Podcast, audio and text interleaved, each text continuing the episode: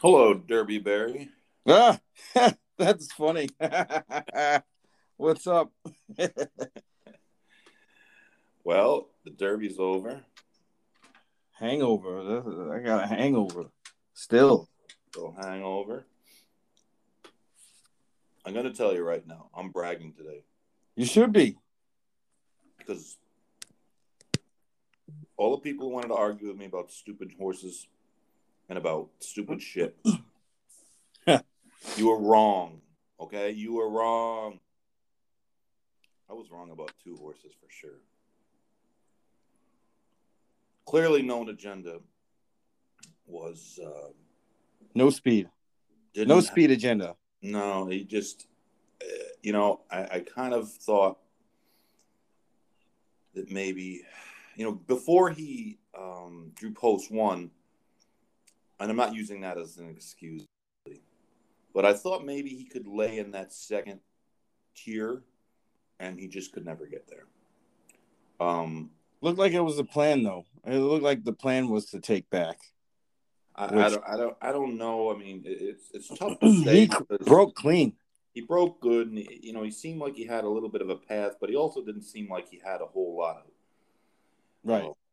a whole lot of horse there. And and that's kind of how he is. And i mean honestly he's thrown in a couple clunkers. And this race was um Too many horses. He he, he could handle a field of seven, but not a field of twenty. yeah no doubt about it. Um, and you know we're jumping right into the derby because i'm i mean it's pre- it's clearly the thing we've been talking about for about eight months now. So uh you know it's just uh And also, it, it kind of looked like Sainthood got in his way, which which I thought was kind of funny. Right. Well, I mean, honestly, that those stablemate kind of we'll, we'll we'll get to the, forced him to shuffle back. we'll get to the Saint Hoods a little bit, but um, uh, it just was. it's funny, and I'm not bragging about having picked, uh, or not picked, but having bet on Medina Spirit in the future book because at the time he just I thought we, the price was right. If he was ten to one, I would never bet him. But I just thought he Because you would have gotten less than what you got in the Derby. Yeah, exactly. But I, I just thought he was a horse that that had sufficient speed. I thought the California horses, um, especially early in the season, seemed like they were, um, you know, they were uh, better than than the rest of the the country, and um, you know, he, he's a horse that danced every dance. And the one thing that I'm going to say that the theme that people should get out of this derby, and they should remember every single derby, is that the horses like Rock Your World can't win. And I don't want to hear about Joel's Rosario's foot was out of the stirrup. That's a bunch of bullshit. That, that happens in every, every every day all over the country. You just don't see it because there's not 50 cameras taking picture there. The horses, he got squeezed at the start. It has nothing to do with his foot being one place or another. If he was going to stiff the horse, if there was some conspiracy theory, he would have not risked his freaking breaking his neck, falling off out of the gate to do it. He would have just steered the horse five wide, which he's not secretariat. He would have lost. This idea that he breaking uh, the, because his foot was out of the gate, or excuse me, out of the stirrup, that that changed the complexion of the race is nonsense. It's nonsense. The foot out of the stirrup had nothing to do with him breaking slowly. Nope. Jockeys don't make horses break quicker or not quick. Jockeys don't make horses um, duck in or duck out out of the gate. At least the jockeys at this level. It just he just didn't break that sharp. You know why? One of the reasons because he has no experience. and he's a grass horse. He raced at Santa Anita in in in the in January. What was it? January or February? Right? No fans, nobody there. He's run a couple times. Right, he wasn't ready for the show, and and He he, wasn't the, getting the grass horse also. So What, there, what kind two. of trip was he going to get anyways? Right, he would have had to force the pace on Medina Spirit, and he would have been And and he would have had It's soup and sandwich land. right outside of him the whole way. He got a perfect trip in the Santa Anita Derby. He broke to the lead, and, and Medina Spirit gave him the lead that day.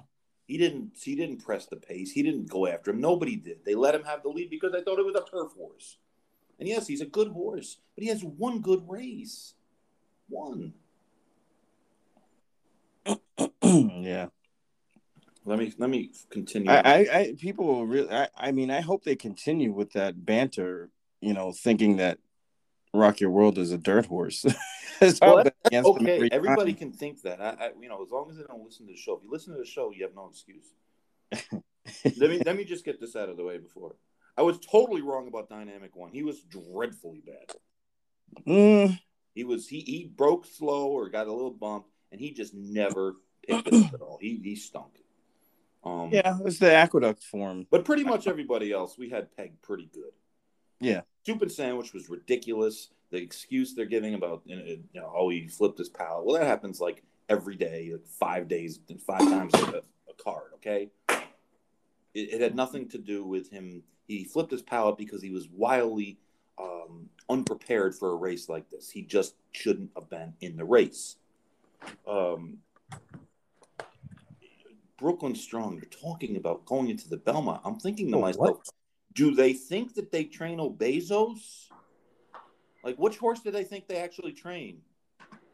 Hello, there's a race called the Albany at Saratoga. That should be your focus.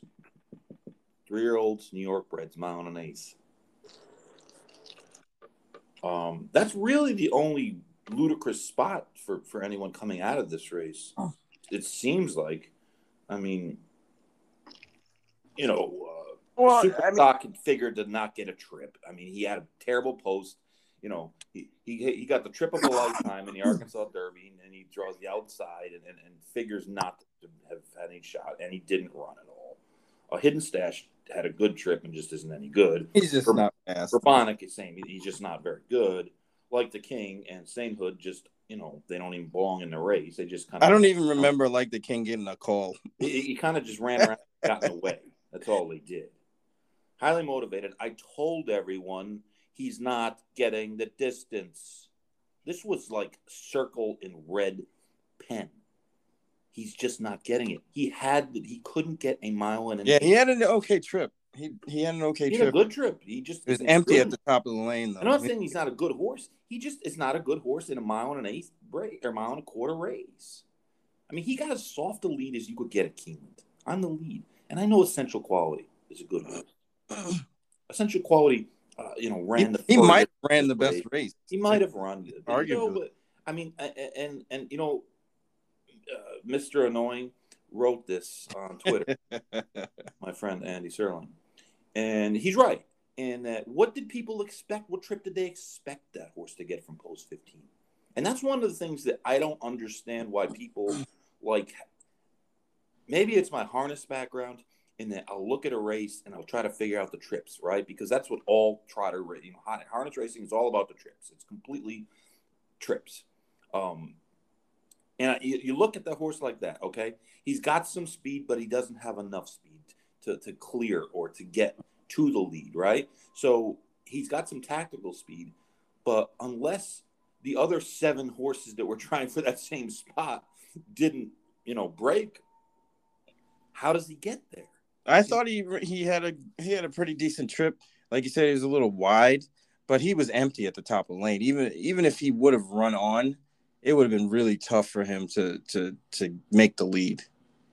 You know, um, he was never making the lead. I mean, it just he it, made a he made a nice move on the on the far turn, and and I thought he, he was he, he grinded it out, and he ran right. a good race. Yeah, he definitely did, race, but it just wasn't good enough. Not for this. At, if you watch the, the you know before the hit race, you handicap the race. How, where do you figure he sits? He sits basically where you figured he would have sat. I mean, he got right. You would have thought he would have got, mm-hmm. but you know, being wide is is, is hurts, and and that's just the way it is. Um, Helium actually didn't run terrible.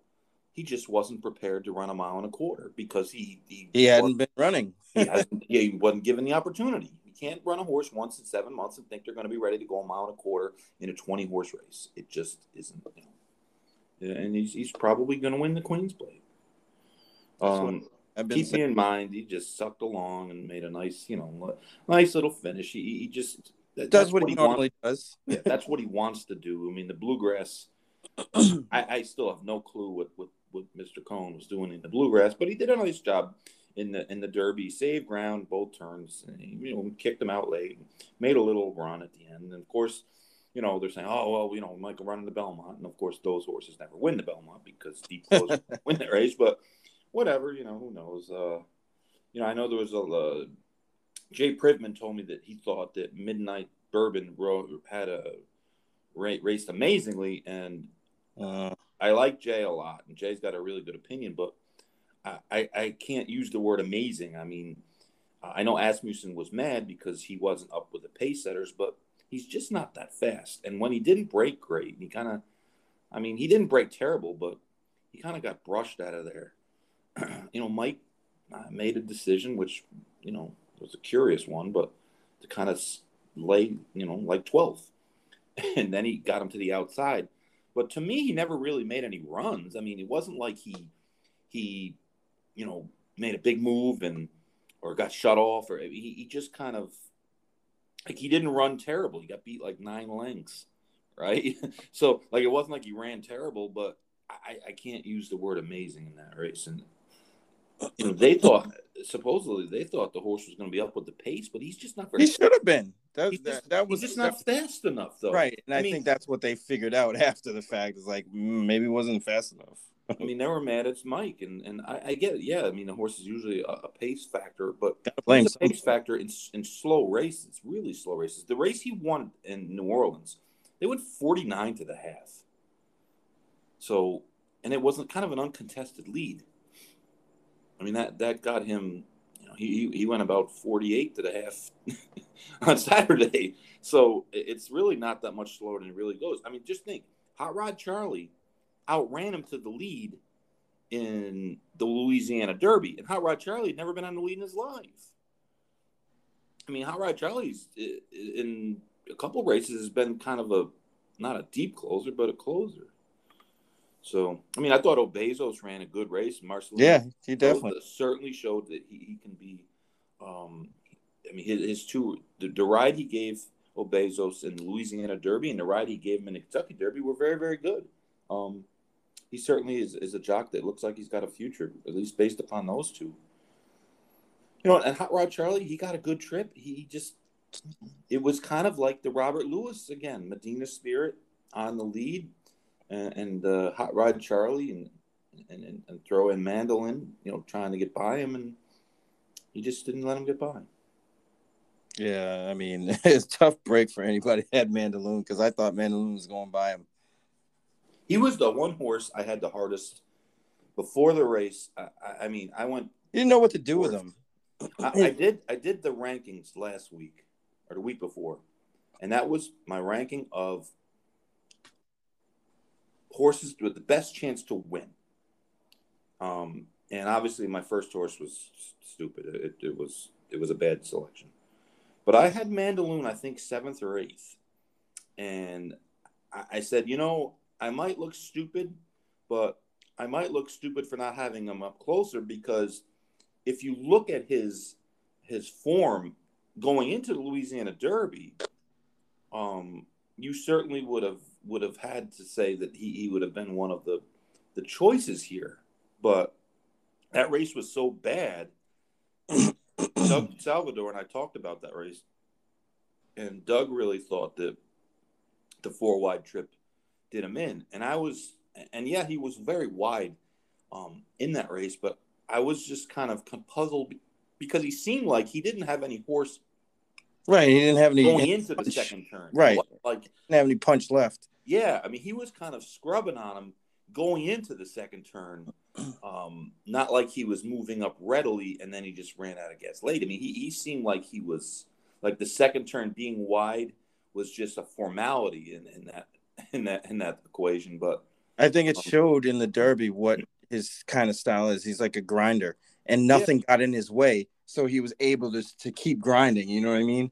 Um, yes. Would if someone would have impeded him, or he had to make a little move or around somebody, he would have been stuck. Um, I, I think he got a really really good trip, a really really good ride, and and almost got all the marbles.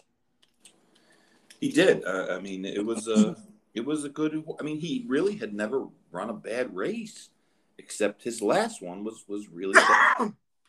I had asked Doug. I said, "Can you remember the last horse who ran terribly to for the race before the Kentucky Derby that won it?"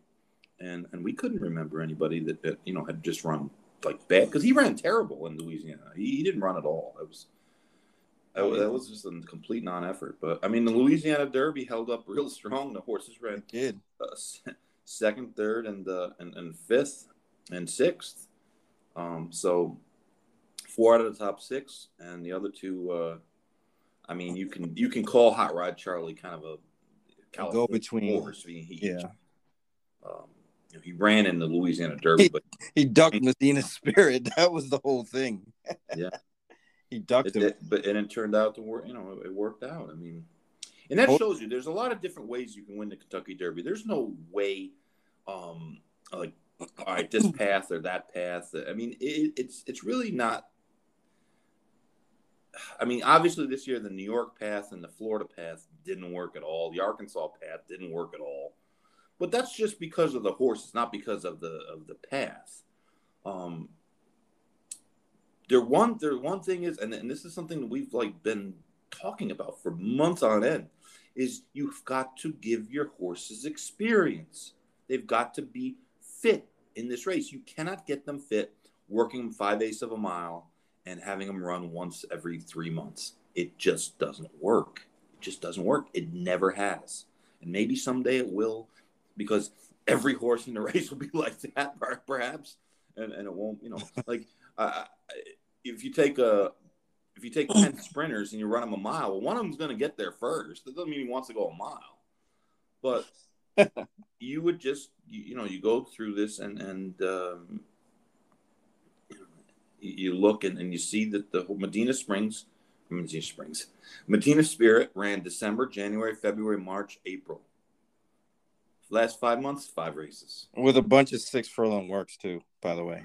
Yeah.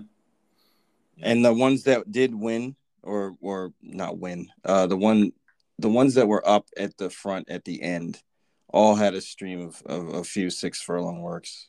Yeah. You, you know what? You're gonna either wanna there's two there's two philosophies. Just get there or try to win. And you know, if you're gonna try to win, you got you're gonna have to test your horse a little bit before. So Yeah, I mean I mean honestly, besides essential quality, Medina Spirit was the most battle tested horse. yeah, yeah. It's uh and he was running faster technically too and that's that's one thing i did i, I did listen to andy Beyer um, a couple days before the the derby do you want me to do my Andy? all over he was all over medina spirit and he's he's like that race that rock your world ran was on a, a bias aided track and medina spirit kind of hung with him despite not being in the right place and Sure. that, that that had him sold and he was he was absolutely correct Well, it worked. he rarely picks the Derby winner too. well, he was all over this one I guess you know what you say. Most people. I mean, it is a twenty horse race every year. Even if you throw out half the field, it's still there's there's so many different variables. And I thought the way the the race was drawn, it, it forced Medina Spirit and Johnny Velazquez to go to the lead because there was no speed inside of them, and all the speed was outside of them. So if he doesn't go, you know, the only thing I could see is if uh, Rock Your World or Soup and Sandwich or somebody from the outside was dead set on the lead and they were just going to press until, like, you know, they were going to go 45 flat to the half and you would just let them go and then, and then come around them. But as it turns out, because Rock Your World didn't break and, and, and uh, Soup and Sandwich just, you know, was, was and sandwiched yeah, he just completely, yes. Um, it, it well just- i mean i could see So- that because I mean, was- if you some of the Life is good. around, I mean, it might have been different. It might have been different. He was chasing life is good though i mean that that says a lot because life is good probably would have outbroke everybody in this field um there's another thought, you know, train of thought that's out there about the point system, and oh boy the, the point system isn't the reason there was no pace in these races. One of the reasons there's no pace in these races is because everybody takes back. that's how that's how they train their horses. Seriously, who's the one trainer of all the big trainers you can say? There's two probably. That, that their horses consistently show speed. There's two trainers, big trainers. I know Baffert is one of them. Bob Baffert and Steve Asmussen. I was gonna say Asmussen is the other Right? because those are the two guys. Asmussen, in this case, he just had two horses that just didn't have that much speed. Midnight Bourbon is not that fast. He's just not that fast. Not for a race like this. I, I again last Tuesday when I said to Doug, I said I just don't like Midnight Bourbon in a big field. I don't like him in a big field because he's not going to be able to get positioned because he's got no quickness. He's got no suddenness. You know, he's a grinder. And I said he's a very talented horse, and he, and he probably like win the Jim Dandy. You know, that seems to be like a five horse field every year. So like like make him the, the future book favorite for the Jim Dandy, and and, and uh, highly motivated. I want to make him future book favorite for the Woody Stephens. Um, though now he probably won't be the favorite. I'm sure that uh, I'm sure Jackie's Warrior, who has had a lot of success over the Belmont track, will, will probably be the favorite for that race. Though you'd have to assume Dream Shake would come out of there. I mean, highly motivated. I can't imagine that he, he wouldn't cut him back in distance. man, you know the thing about highly motivated is he reminds me of Practical Joke. Yeah. Um, probably not as fast as Practical Joke, but I think they're going to be similar, and and I hope they they just keep him around one turn because I, I- think that horse is going to be a monster. Yeah, I think you could probably get him on a 16th. You could, yeah. I mean, Practical Joke could get that too. But he there's just some wasn't know, winning. There's some there's some really big races, especially in New York at seven eighths for three year olds. You got you know the Woody Stephens on Belmont Days, a grade one going seven eighths, and the uh, the Allen Jerkens um, at uh, Saratoga is a grade one going seven eighths. The Amsterdam, I think, is a grade two, but I think that's six six furlongs, right? But um, yeah, it's six. I don't know that there is a big mile race for three year olds. Nah, I mean, you'd have to go against older. you know, there's uh if if we were in the old days, we might see Jackie's Warrior coming back in the Met Mile.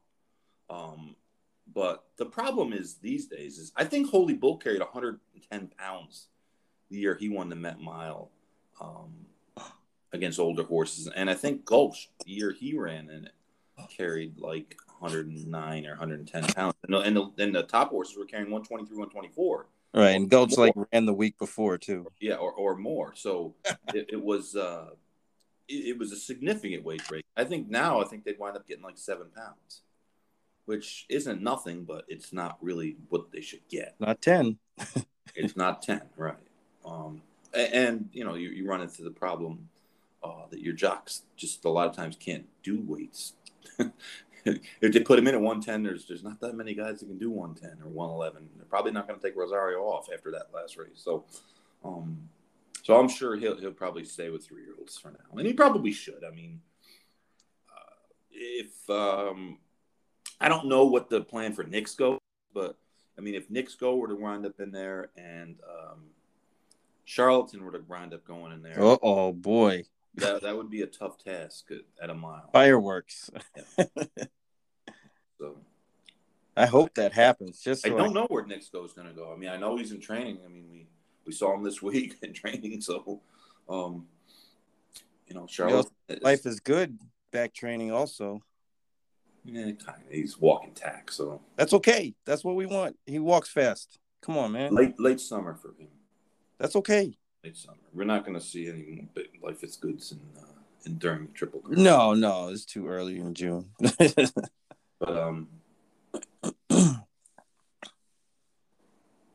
mean, it's it's it's uh,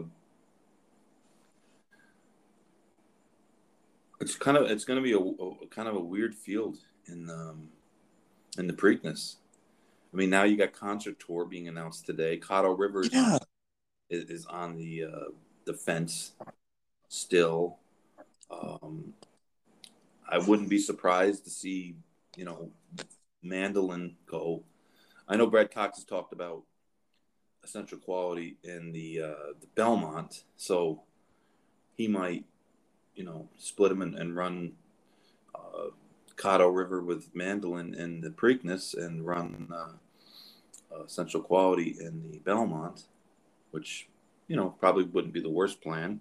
Uh, I know Crowded Trade, who's kind of the horse to me that if, if there's a stranger that's going to win the race, I, I, think that might be the one. Um, I know the New York race came out terrible. he's another horse. He's kind of a lightly raced horse, and I would have preferred to see him have more experience.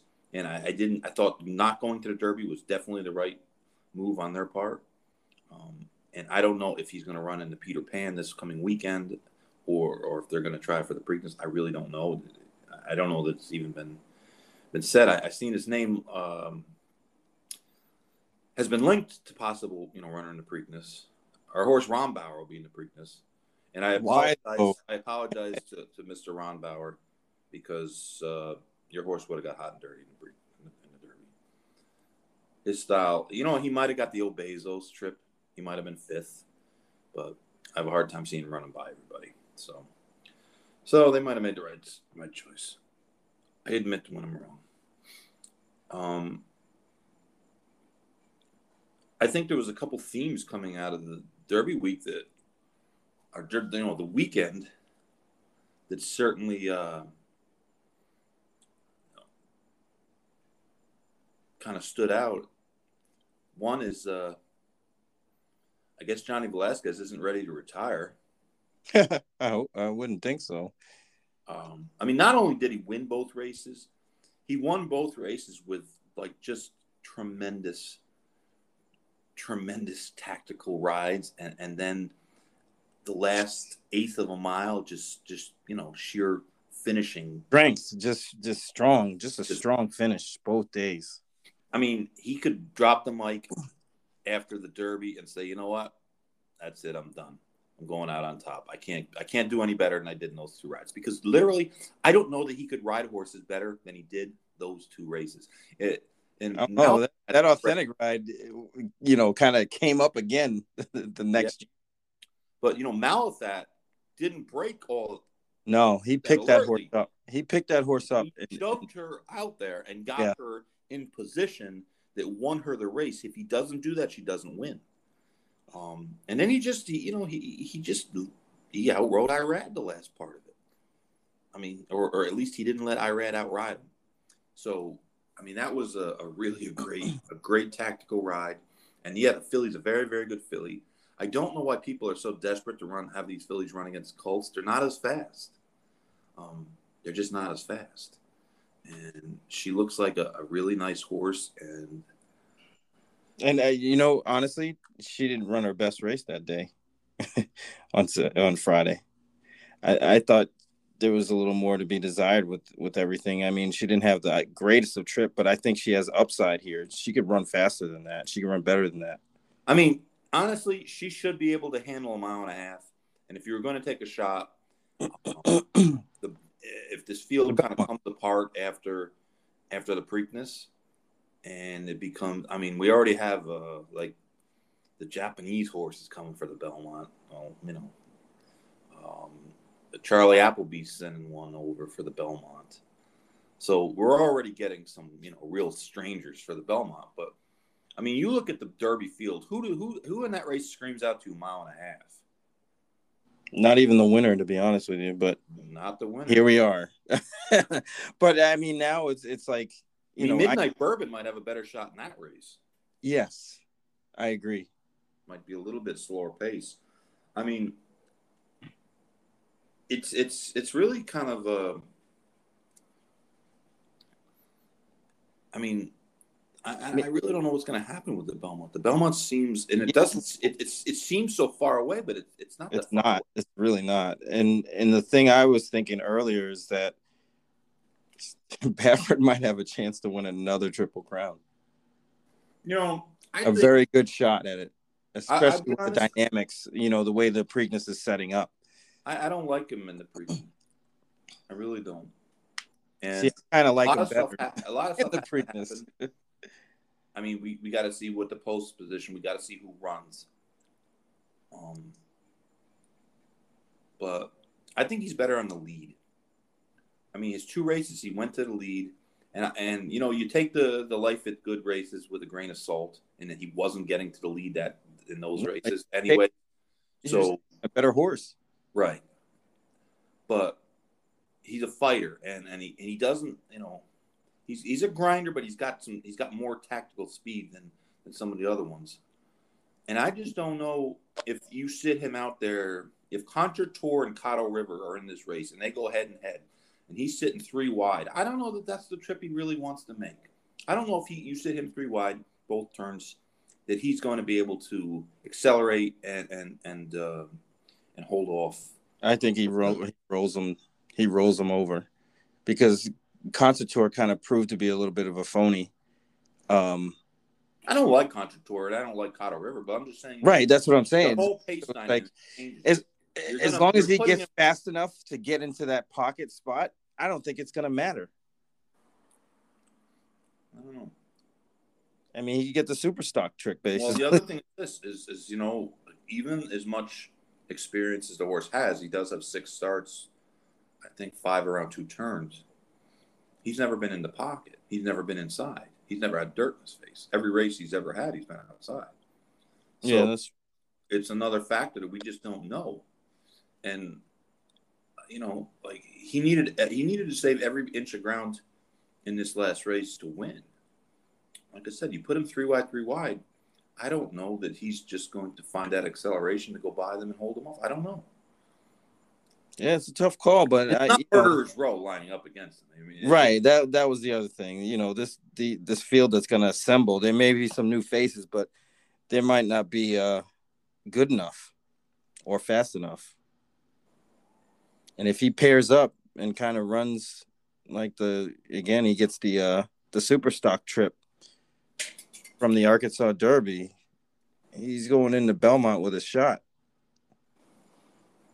Well, I'm sure the NYRA people are hoping for that. That'd be nice. To be honest with you, it would be, you know, because you know, racing back to almost pre-COVID type deal with fans there and everything, and it'd be. Well, nice I think I think whenever Cuomo opened things up today, I think there was an announcement about. Uh, that a lot of the restrictions are, are going to be dropped. I know um, down here they, they today they. Oh yeah, he's like floodgates open.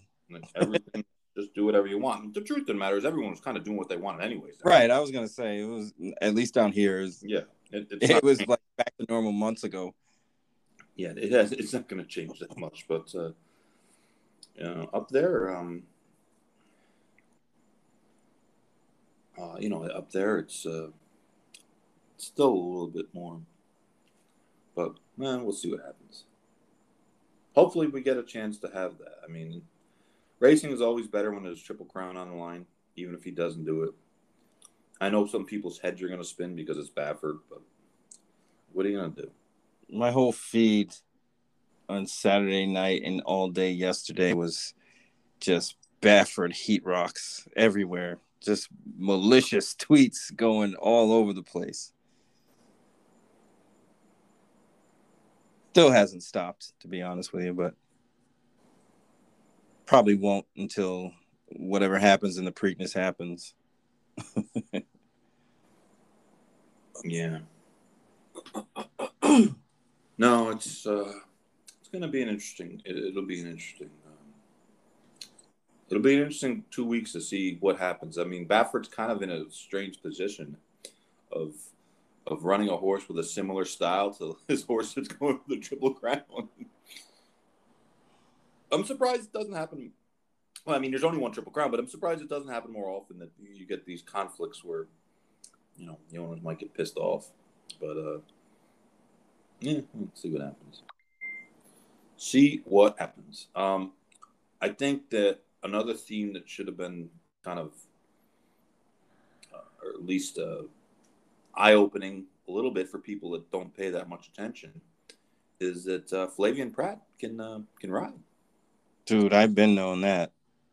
I mean, you have to. All you have to do is watch California racing in in one weekend, and it's easy to see. the guy's just he's he's just puts his horses in the right spot every time, like literally every time. And and you know what? And the funny thing is, is it reminds me of Johnny V because Johnny V does the same thing. He may not win every race, but you know he's going to be in the right spot in order to do that. And that's why I, you know, it, it's he just has that uncanny ability to to put his horses where they need to be. And it's a great trait to have as a jockey, I'm sure. I think he rode five stakes. He had three wins, a second, a third. The dude is is a beast on the on the low too. Nobody was talking about it really. And the, and these are like you know, these are stakes that with huge fields. These aren't five horse races with three to five shots. I mean, he really wasn't on the best horses either. uh, I thought one of the most. I, I still like. I having a little trouble like figuring out what exactly happened was the Churchill Downs handicap going. I don't want to talk about that. The Flagstaff. I don't want to talk were, about. Uh, kind of. I don't know how that horse got his head down. It was it was kind of nuts, you know. I mean, it was kind of a crazy race.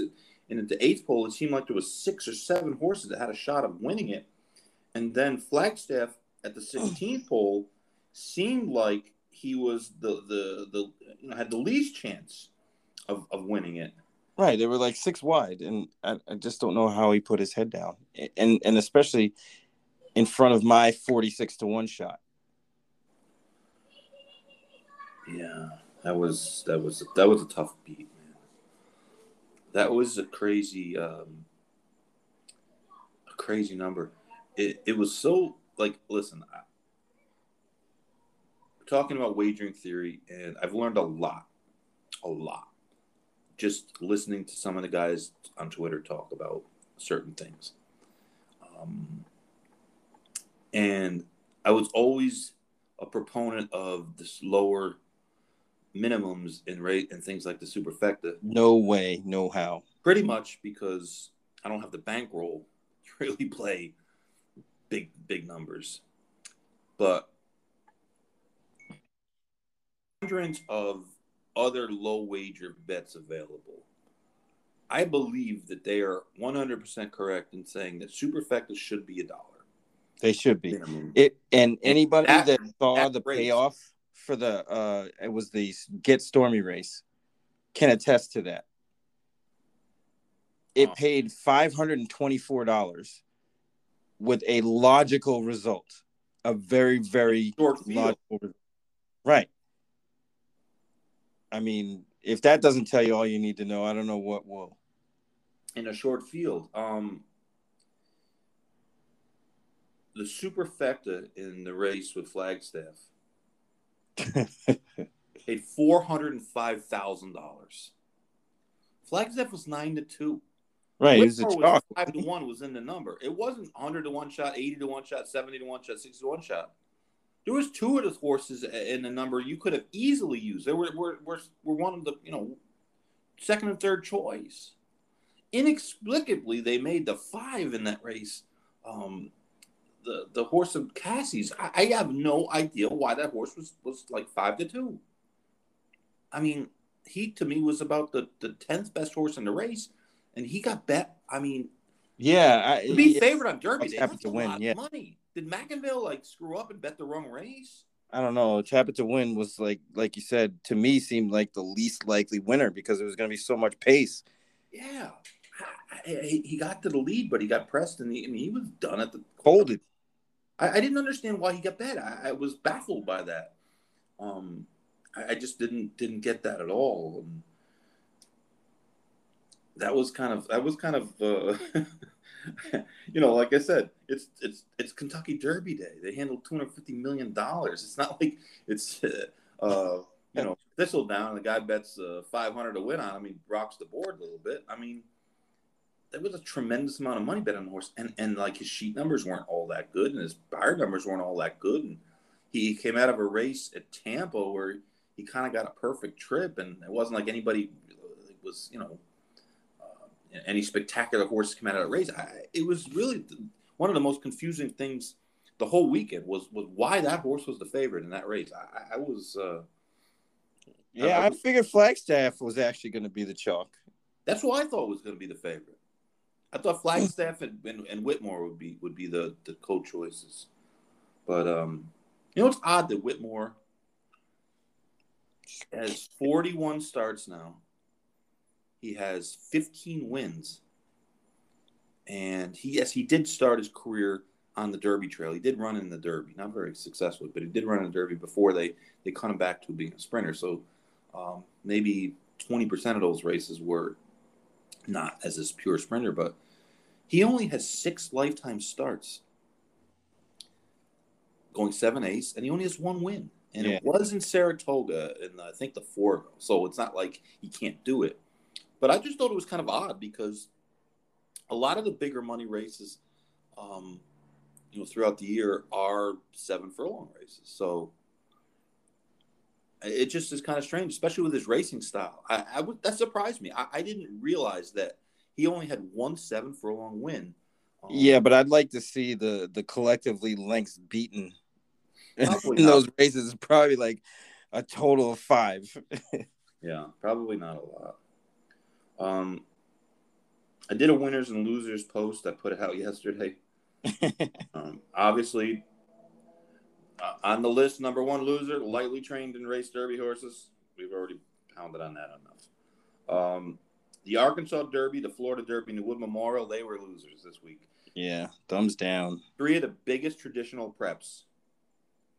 Um, they're finishing the Derby 9th, 13th, 15th, 16th, 18th, and 19th. So, uh, whatever, those route didn't work this time. Uh, people who, who, who punch for the dime superfectas, I'm sorry. Uh, I'm, I'm, I'm, going the other way now. The, the, dollar guys got me got me locked on. Uh, the local jockeys in Kentucky, they ran 13 graded stakes on, on Saturday and Sunday, and Flojo won the uh, the the La Troienne with Shedaresthedevil. Uh huh. Kind of a workmanlike win. Um, he was the only one that had a local jock. Everybody else was from out of town. Um, the Lasix people, the Aunt Pearl and Calypso, within an hour of each other, both like one racing terrible and the other pulling up. Um, high profile horses, fillies that bled badly. Uh, I don't want to get into Lasix today, but uh, the quote, it's not going to have any effect argument seems to be not true, as you know, it never was going to be true. But uh, yeah, we'll just move on. Uh, synthetic track preps uh, again. Uh, I'm going to read you exactly what I said. Animal Kingdom is the patron saint of quote other than dirt quote preps, but in the nine years since he won, zero impact has been made in the Kentucky Derby from synthetic track preps. Um, yeah, but clearly, I mean, anybody can can hold their hat on that, but clearly the horse was a freak. I mean, well, it's, it's he was just he was just phenomenal. Well, that's what I said. Out, outside of Animal Kingdom, who was actual uh, an actual unicorn of a top class horse on three different surfaces, because he was good on the turf and he was he won the Dubai World Cup on the dirt. I think. Right. Was the dirt there was was a poly then? But um, I don't even remember. But he, he could handle anything. He, but the only horse that's even got remotely close was the very next year, trained by the same trainer, a horse named Went the Day Well. Uh-huh. Finished fourth in the 2012. Since 2012, nobody's got nobody's done nothing. Um, and you know, my my call is something we've said before is the Churchill that was making that horse uh, that race a hundred point prep is, is really a joke and it disrespects the actual preps um, the real preps. Right. Yeah. You know, having two horses from that field instead of one horse get in, it, it's just it's a wasted it's a wasted spot. It's a waste. Um, it, it just is a waste. It doesn't make any any sense, and it's still guys are not going to run legitimate Derby horses in that race. It's still going to wind up being a place where the Woodbine horses take a shot, the turf horses take a shot, and the horses who are just not don't really belong and they're saying well you never know maybe we can clunk up and be second in this race and we get in the kentucky derby and you know get good price on the tickets or something i mean we've talked about it again. We don't need to talk about it again, but the point system needs to be fixed. And I think that um, one of the things, and, and we've said, we want the early season um, perhaps to get a little more weight, the late season perhaps to get a little less weight, and and maybe like I just think that as opposed to having these dumb races overseas, have races call them designated Kentucky Derby, prep, blah blah blah in Dubai and France or Japan or, wherever they want to have, but making an invitation. And if a horse really is, is a decent horse over there, and I know if it's a Japanese horse, they're going to take it no matter what because they want those people betting into the pools, and I get that. That's and that's and honestly, it's fine. It, it doesn't hurt anybody. The 19th horse, and look, who was the 19th horse in this this year? um, Keepmeinmind or uh, Brooklyn Strong. I mean, dude, you're actually helping those people by keeping them out of the race. But like, save their last, make the two last spots, 18 and 9, or 19 and 20, make them invitationals. Make Churchill Downs has a panel uh, that Ben Huffman should be in charge of, basically. And and if a filly um, has shown the ability to to be real competitive, that you know going out there and, and, and beating up on the fillies, and they want to take a shot, then invite her. If they want to run, invite her. Let her come in. Um, and then if there was like a, a, European horse or a foreign horse, invite them. But to have the the Jeff Ruby take two spots, um, it just is. It, it, and to have these last rounds of preps be, um, you know, they're like lottery tickets. I mean, do we really need to some of these horses in. And, and I mean, listen, I even kind of touted them, but I mean, did did uh, did the Pletcher horse that ran terrible? Sainthood or Dynamic One? Yeah, I mean, do they really need to be in this race? I would say no. And like you said, probably did would have been a favor if they didn't make the field. Yeah. But you know, there's there's definitely, and I know there's people out there say, well, if filly wants in, they should run against the Colts. Mm, I mean, I, I can see that. I mean, that's a it's not a it's not a terrible point, but um, and, and with the way that the thing is set up these days, with the last rounds being worth so much that they can run first or second and be in, um, maybe they're not wrong. But uh, I mean, you know, people forget winning colors. She ran in the Derby, but she blitzed the field in the Santa Anita Derby before yeah. the, she put the, the hurt on them. Yeah. She she dominated field. Just... So um, there just haven't been a lot of uh, fillies in recent times that that really you can't even say I mean, Rags to Riches won the Belmont, but never ran again she was probably more suited to the Belmont, anyways. Um, and Malathaat might be more suited, was probably more suited to the Belmont than she would have been for the Derby, as well as she really didn't have enough racing this year. Um, and then the Oaks is a good race. It's a classic race. It's a race everybody wants to win, but it's not the Kentucky Derby. It's not 20 horses. It's not a mile and a quarter. It's a norm. It's a normal race of sorts. It was 13 horse field, and that's a lot for these days. But there's a big difference. Those those extra six or seven horses makes a big difference.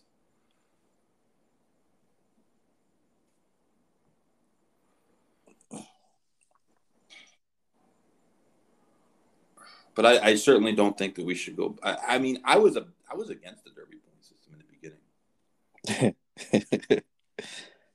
I just am against the way it's set up now. I just think that you know, and we've we've we've made our point. The early season races should get a little more weight to encourage people to have actual campaigns and not heliums in in you know getting one, winning one race and then getting in. And I mean, we don't want that to happen. It's not good. They're not going to do any good in a race and it might knock them out. And we don't know who's going to be knocked out of this race. And the funny thing was, outside of Soup and Sandwich, uh, who, who, just was terrible, and um, I mean, you know, there was quite a few horses there. Brooklyn Strong was terrible. I, I have no clue why that they're trying to run that horse back in the Belmont. It just doesn't make any sense to me. I mean, I watched the race two or three times, and I mean, maybe he got a little traffic here or there, but like, you know, I'm not costing. It's just not. I mean, I, I, don't know what they're talking. Well, you know, highly motivated is another one. Um, um, not highly motivated. Uh, the Pletcher horse. Who's the Pletcher horse? The red second in the wood. Oh, um, dynamic one. Dynamic one. Yeah. I mean, he he, he ran terrible. He, he didn't show up a little bit. Um, well, we kind of suspected those those aqueduct races were kind of. No, it was church party. She she ran on that that that track and, and did okay. Not on that card though. Yeah, yeah she, she, ran that day. Yeah, mm-hmm. she ran faster than Wood actually though. To be honest, she ran uh, like uh, three tenths of a or, or uh, she ran one fifty four point two zero, and I think the Wood went like one fifty four point uh, five zero. So she actually ran faster than the Wood, uh, and she ran a lot better than the Wood horses did. That's for sure. She certainly did. Yeah. So, and, and honestly, she wasn't. She didn't seem to be fully extended that day. Um, like, and listen, horses usually can't run a whole lot faster than they're already running. They're at top speed or pretty close to top speed, but um, it wasn't like that effort really emptied her out, and she ran good. I, I thought she ran really well in the uh, in the Oaks, and yeah, absolutely. I mean, she she would have been a worthy winner had had uh, you know she been able to outfinish Malathaat, but uh, yeah, the Wood was was a tough race this year. I mean, looking at the uh, the Pat Day Mile, which is kind of like. Uh, the where, where the the early season Derby horses that don't have experience but have speed, like like Prevalence, who, who, just seems like he's just lost, in need of a in need of a spa weekend or something, you know, like a little a little massage, like a little massage, you know. some some good food. Send him out to the beach. Let him lay on the beach. He, he, a, shark on vacation the weekend. Day, man. There was a shark here over by Hollywood Bar, uh, Beach. He can come with me. I'm going on vacation this weekend. He can hang out. Reggae shark. yeah, there was a shark over here right by the house, man. Yeah, somebody got bit over here uh, this weekend. Yeah, the sharks are pissed off. Yeah, you got them. They gotta. You know, let them know they're still there. Think all the money that they did. Uh, you know, make made on Shark Week, right? And the Sharks never got nothing. No residuals, nothing. No, nope. They're gonna revolt. Just start biting everybody. As they should. Uh, yeah, Jackie's Warrior. That that race with Dream Shake was that was that was quite a race, man. That was like spectacular, freaky fractions, and then they just crawled home. Slow. And, and, and, nobody closed. I mean, Whiskey Double was way behind, and he made way. a little bit of a run. And Defunded made a little bit of a run, but I mean, it was it was that was crazy. I mean, the the second quarter, the first quarter was twenty one and three. The second quarter was twenty one and four, and that's just nuts. Oh, was that? I mean, I, I guess it had to be the plan, right? Go to the lead, yeah. Yeah, but not that fast. No. Well, I, I mean, mean nobody was really around. You know, I mean, it wasn't like he was battling for the lead the whole time. No, but he, he only was ahead in front after a quarter, and he was yeah. half length ahead at the half. I mean, uh, Dream Shake ran a huge race. Dream Shake's going to get a better sheet number because he was outside, wider. Yeah, yeah. Um. Well, but, he did carry four pounds less, so that might be a little bit the equalizer. Oh, there was one other thing. A guy made a good point yesterday about the um, the point system. The Derby preps should be at equal weights. I don't care if they're 121, 122, 126, 124, 119, whatever you want to make them. The Derby preps as three year olds should be equal weight races. There's no reason to give horses weight anymore. It doesn't matter. These are Derby preps. That's why the horses are in these races. Right.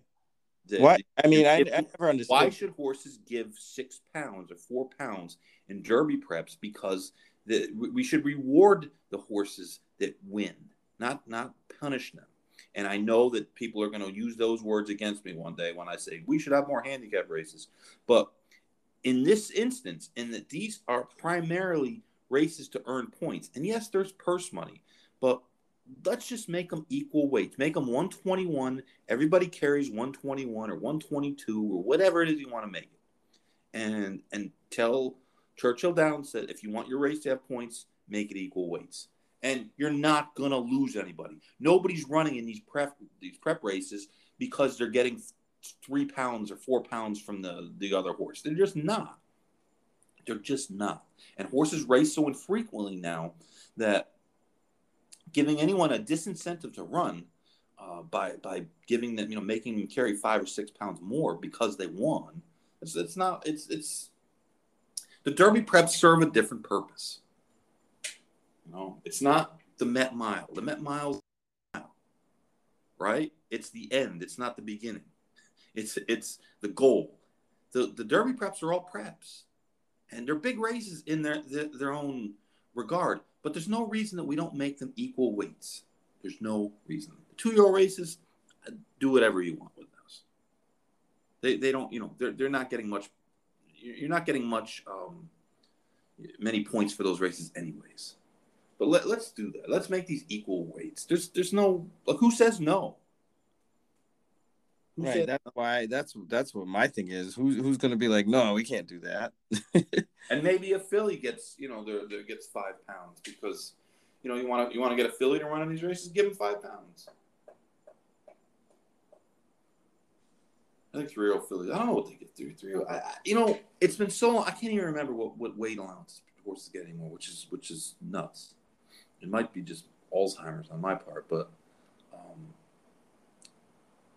the Met Mile is really the one race that shows you because that's the one early season race where three year olds would once in a while take a shot. Um, you know, they, they would they would take a shot in in against older horses, uh, the Met Mile, because well, number one, there's just aren't very many one turn mile Grade One races in this country, and the Met Mile is is that you know quote unquote stallion making race, so it's it's a huge goal. I mean, it's it's a it's one of the biggest races we run in this country. So, um,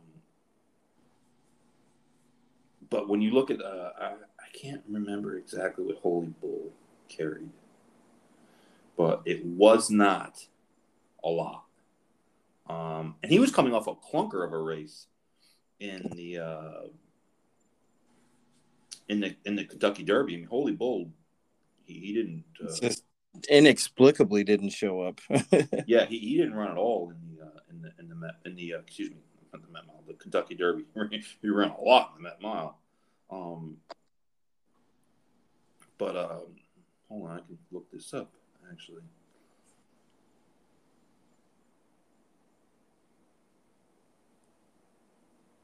Yes, he carried 112 pounds. Um, Devil His Due in Colonial Affair were the high weights at 122. So he got 10 pounds 10 from pounds. weights. Uh, he got six pounds from Cherokee Run, who was coming off a third in the Carter, I believe. Um, uh, yeah, I think the was the Carter or the Westchester, one of those. Might have been the Westchester, because Virginia Rapids was in at one with 120, and I think Virginia Rapids won the Westchester going a mile. Um, but that was a pretty good. I mean, that was a good field. GB Cherokee Run, who wound up winning a Breeders' Cup Sprint. Uh, Devils who made four or five million dollars. Virginia Rapids, West by West, American Chance, Tenner's Way, Colonial Affair, who won the Belmont as a three-year-old. Um, Murray Garin and Federal Funds, and uh, Blair of Trumpets, Mr. Siaga. But uh, now Gulch ran in the Met Mile, but I know that they don't have. Uh, I won't be able to find the chart for that. But um, I think he carried. Uh, I think Pat Day rode Gulch when Gulch won the uh, won the Met Mile. He also he came out of the Kentucky Derby. Gulch not only came out of the Kentucky Derby to run in the Met Mile, he ran in the Preakness and the Belmont too.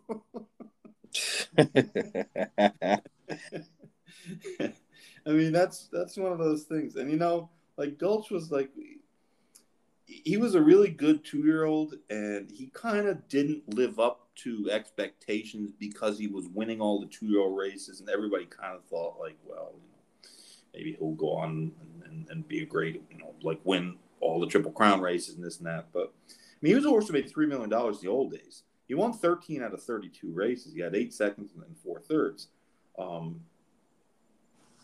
but um, he and this is this is it's so crazy how how, um, how it goes these days. In that he started his year in Hialeah on February 28th in the Key West Stakes. He ran fourth. I think the Key West Stakes was seven A's. Um, he comes back three weeks later in the Bayshore at Aqueduct. He wins the Bayshore, grade two, seven A's.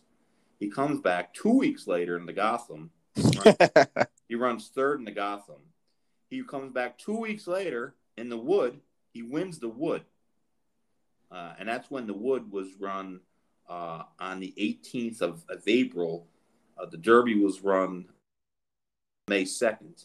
So two weeks. So there was two weeks between the Bayshore, the Gotham, the Wood Memorial, and the Kentucky Derby. right? Uh, that that's more that that that's more starts than than uh, than most of the Derby horses have gotten in their careers. So he ran in, in the Kentucky Derby on May second. He finished sixth. He ran May sixteenth in the Pimlico in Pimlico in the Preakness. He finished fourth. On May 25th, nine days later, he ran in the Met Mile and won. And then ran the Belmont.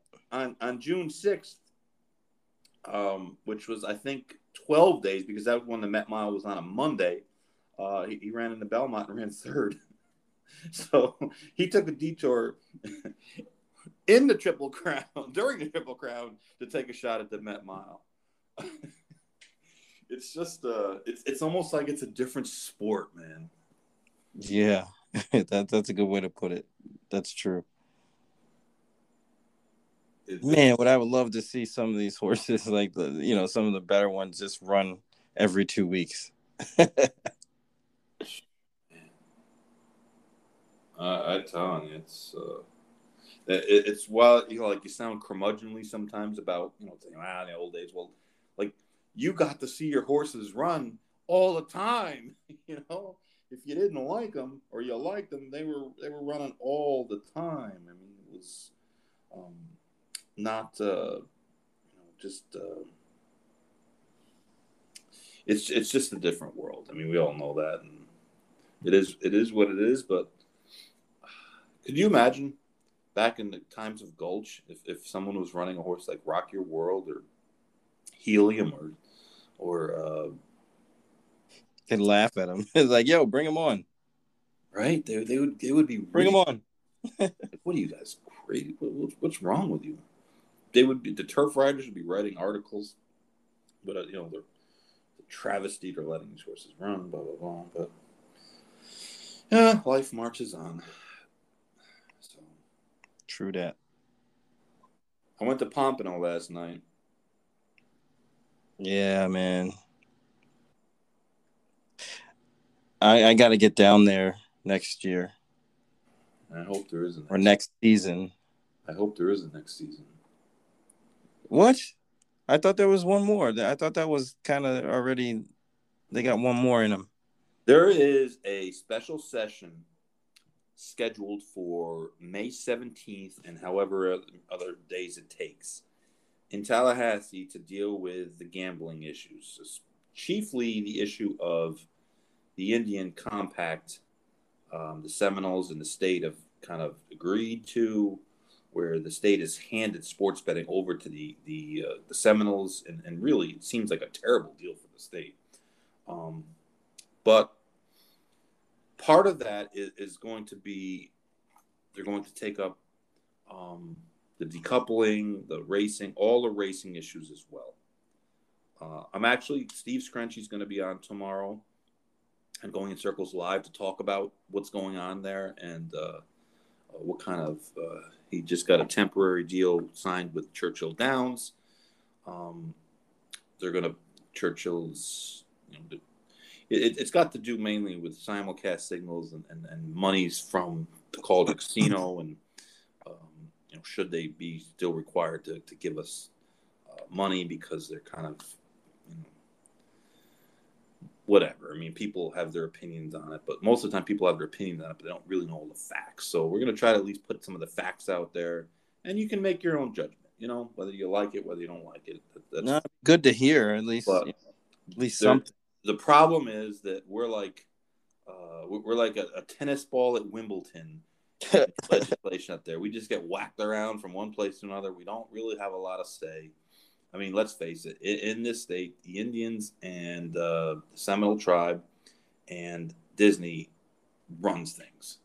Uh, oddly, Disney hasn't been a player um, in the sports betting arena in this state, which is very odd to me because Disney owns ESPN, and ESPN in 2019 did a deal, I think, with Caesars. Um, I mean, Fox Sports did the deal with Naira Bets. I mean, everybody's trying to jump into sports betting. Yeah, well, if they decouple and they do all this other nonsense, uh, you know, my belief is that, you know, in my opinion, that Disney's going to jump into a fray and, and, and throw a casino down here in Disney. Disney can't. That's the thing is is that they're not supposed to, but they they're giving the stuff. tribe all the power. It's very odd. And the tribe is going to give them a lot. They're guaranteeing them $500 million a year, which sounds like a lot of money. But they might bet 20 billion a year here, 15 billion a year. So all of a sudden, it's not that big of a, you know, it's the number is not nearly as big as it might be. And, um, you know, the compact also gives the Indians, the Seminoles, the right to build three more casinos in Broward County. Which Just you, in that county? Which you would seem uh, which seems like it's an oversaturated market as already. They have the, the, the, the casino at Dania. They have the there, there's another the smaller Seminole casino. They have um, the one in Coconut Creek is, is a Seminole casino. They have uh, Pompano. They have the, the license at the dog track that the oh, fountain. Oh, Mardi Gras. yeah, yes, they're trying to get that to the fountain to the Fontainebleau and they have pulled out all the stops. They, they have uh, Tom Brady lobbying for him. DeSantis is, is pushing for it. Um, it just is, uh, you know, I, I, don't know if that's going to happen or not, but that, that, that seems like they, they've got the inside track. And horse racing just um, gets kind of gets batted around a little bit. We just don't have the political pull that some of the big uh, bigger companies do. Now, under the one compact um, uh, language we saw, it would allow the pari-mutuels. And you know, it's funny. There's 30 pari-mutuels in this state, and you think about it, you're thinking, all right, there are no more dog tracks, but the dog tracks that were in existence are all still operating as simulcast centers and or uh, card rooms.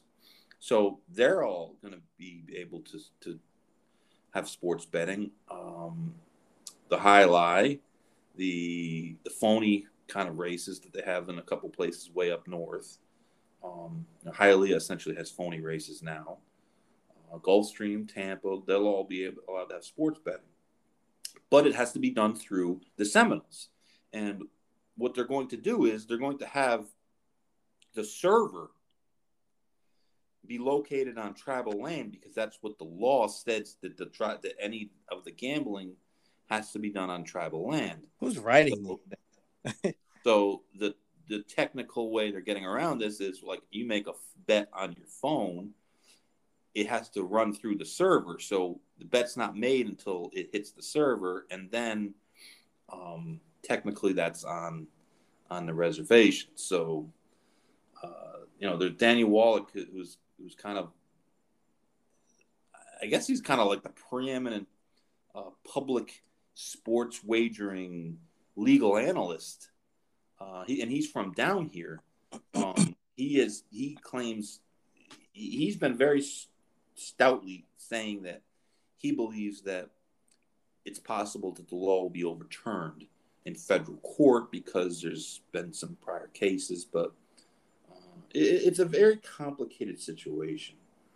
Um, if Gulfstream or Tampa per se were to get sports wagering, uh, it's likely that the purses will get will be you know get nothing zero. So it's not exactly going to like it's it's probably more competition for us, you know, without any kind of remuneration. Which you know, what are, what are we going to do? This is this is the uh, this is the, the the the dish that was served to us, and we can either eat it or not. So uh, it's it's uh, Steve will be on tomorrow, and and um, we'll talk about that a little bit. Uh, Pete Dank is going to be on tomorrow. We're going to talk about a little bit of the Derby recap from uh, his point of view, and uh, just talk about you know the weekend, what happened there, and, and that should be interesting. But um, yeah, there's a lot of a lot of stuff going on, and, it, to me, I, I know the handle was up a little bit this week. Um, and I believe Mr. Crunk is going to be back. I think we're going to. Okay, okay. Um, maybe even later in the week. That's uh, good because like next, him. you know, it's it's always tough the week of, of like the Preakness or the Derby or the Belmont because everybody kind of wants to talk about that, and sometimes like when we do pods that aren't um, talking about that. sometimes when we talk about the business of horse racing, we, we, we lose a little bit of, you know, some people just aren't that interested in it, which is, you know, understandable. It's not, it's really not all that interesting, to be honest. But, um, but it does matter, and, and it matters if you if you're a, a, horse owner. It matters if you're a horse trainer. It matters if you're a, a horse better because it's you're, you're, you're the people putting the money up. Uh, so, but um, I, I still I, I still am, am the, the Kentucky Derby, the big races, Saratoga, they're all going to be fine. It's just everything else. It's everything else. Uh, I mean, I, I don't wish it to be bad. I mean, don't get me wrong. I want it to be good, but right. Just, but you got to be real at some point and be like, well, this is this is the situation. and uh, uh, you know, like we don't talk too much here about like economics, but it seems like like the economy is, is, is humming along. I mean, the stock market certainly is, which of course helps the sales. The sales the sales are literally directly tied to the stock market. When the stock market's riding high, the sales are good. When the stock market plunges, the sales plunge too. Um, but you know, the the handle corresponds maybe maybe to, to the economy being good. So I, I don't know. It, it, it's a hard it's hard to figure out. A lot of what the racing uh, establishment tells you is bullshit. So you, you start to can't yeah you can't really believe you start you start to question what they're saying, and yet then you know some of the stuff might have elements of truth in it, and um, it, it just seems like uh, it just seems like um, and, and and listen, the handle numbers for for Oaks and Derby were down, not compared to last year because last year was the COVID and it was terrible the numbers for all the Triple Crown races last year were just brutal. Um, but they were down from 2019 as well. Uh, and, and, Churchill's card on, on Saturday, I have to commend Ben um, Ben Huffman for and his crew because that that was a great card. I mean, yeah, it was. It was very very good. It, it's tough to get cards better than that race or the, you know that race card. It, it was an exceptional card through and through. You know, you have the Gamines that you can't avoid. Uh, I can't believe that's a great one. You know, would have liked to seen a couple more in the in the Fillies uh, going the, the the distaff mile on the turf, but other than that, I mean that those are just kind of like blips on the radar. The the card was was was really good. The Friday card was okay. It wasn't as, as um, it wasn't as strong as Saturday's at all. I mean, Saturday's card was was just uh, outstanding. Uh, there was a race on the undercard that, like, we talked about the race before and after, and we're like, like taken back by the performance of the horse, and that was um, Masqueparade. Mask Parade. Al Stall's horse. them off their feet. Who who who never had I mean, he had a win, but he had never finished in front. so he got he got moved up on on a, on a pretty questionable DQ at the fair on Louisiana Derby Day, and he just like drummed this field, and he, he sat uh, he sat three wide. He was right off the pace, and uh, you know the fractions weren't like exceptionally fast. They were they were a little bit on the slow side. Twenty three. Uh, 0.63, 48.24, 112.3. Um, and he and he was three wide both turns. But coming into the stretch, he just changed leads and accelerated, man. And he wound up winning the race by 11 and three quarters. At the stretch call, he was four ahead. So he made up, or you know, he, he left the field seven, almost eight lengths in the last eighth of a mile, and he ran the last eighth in 11 and four, under 12 seconds. And and maybe the early pace uh, would have a little bit to do with that, and it wasn't exceptionally fast, but you just don't see that happen very often in mile and an eighth races, nine furlong races, or even even mile sixteenth races, where the last eighth shades eleven seconds. It, it just doesn't happen, and uh, I think he got a ninety-seven Beyer for the race. And when you consider that the Pat Day Mile which had exceptionally fast fractions and had the Pat Day Mile been the Pat Day Seven Ace, probably would have got about 103 Beyer. His the Beyer for that race was slower because the last eighth was almost 14. Um, but he, he, he ran a, a, number six points higher. Now the Beyers aren't end all of end alls, but they're the numbers that we have right now. So that's the numbers that we're going to give you because that's the ones we have. That's the one we got. Um, but uh, that was a kind of a crazy race, and, and Al said that they're gonna they're thinking about you know the Matt Winn, which I, I guess is uh, like a month away um, at uh, at Churchill. But um, I mean that horse looked like a horse that could be a, a factor later in the year, and he's he's by Upstart. Yeah, I I bet him, so I, I was loving that. He just left no doubt. He was just so far ahead of everybody else almost to the point where we were talking and I, I was like, no way, that time can't be right, right? exactly. You said that. Barry was like, "Can cannot be right. And I'm like, I think it is. I mean, he he just left the rest, you know, he just left the feet, the, the horses in the race. He just absolutely left them. Um, that that was kind of crazy, man. It was impressive. Yeah. Uh, like the Matt Winn is is on the 29th. It's a mile and 16th. So, okay. I mean, that would be a logical next start for him. Uh, I, I, don't think that you, you know, certainly not going to run back in the Preakness, and you, you, you, wouldn't think that he would make his next start in the Belmont.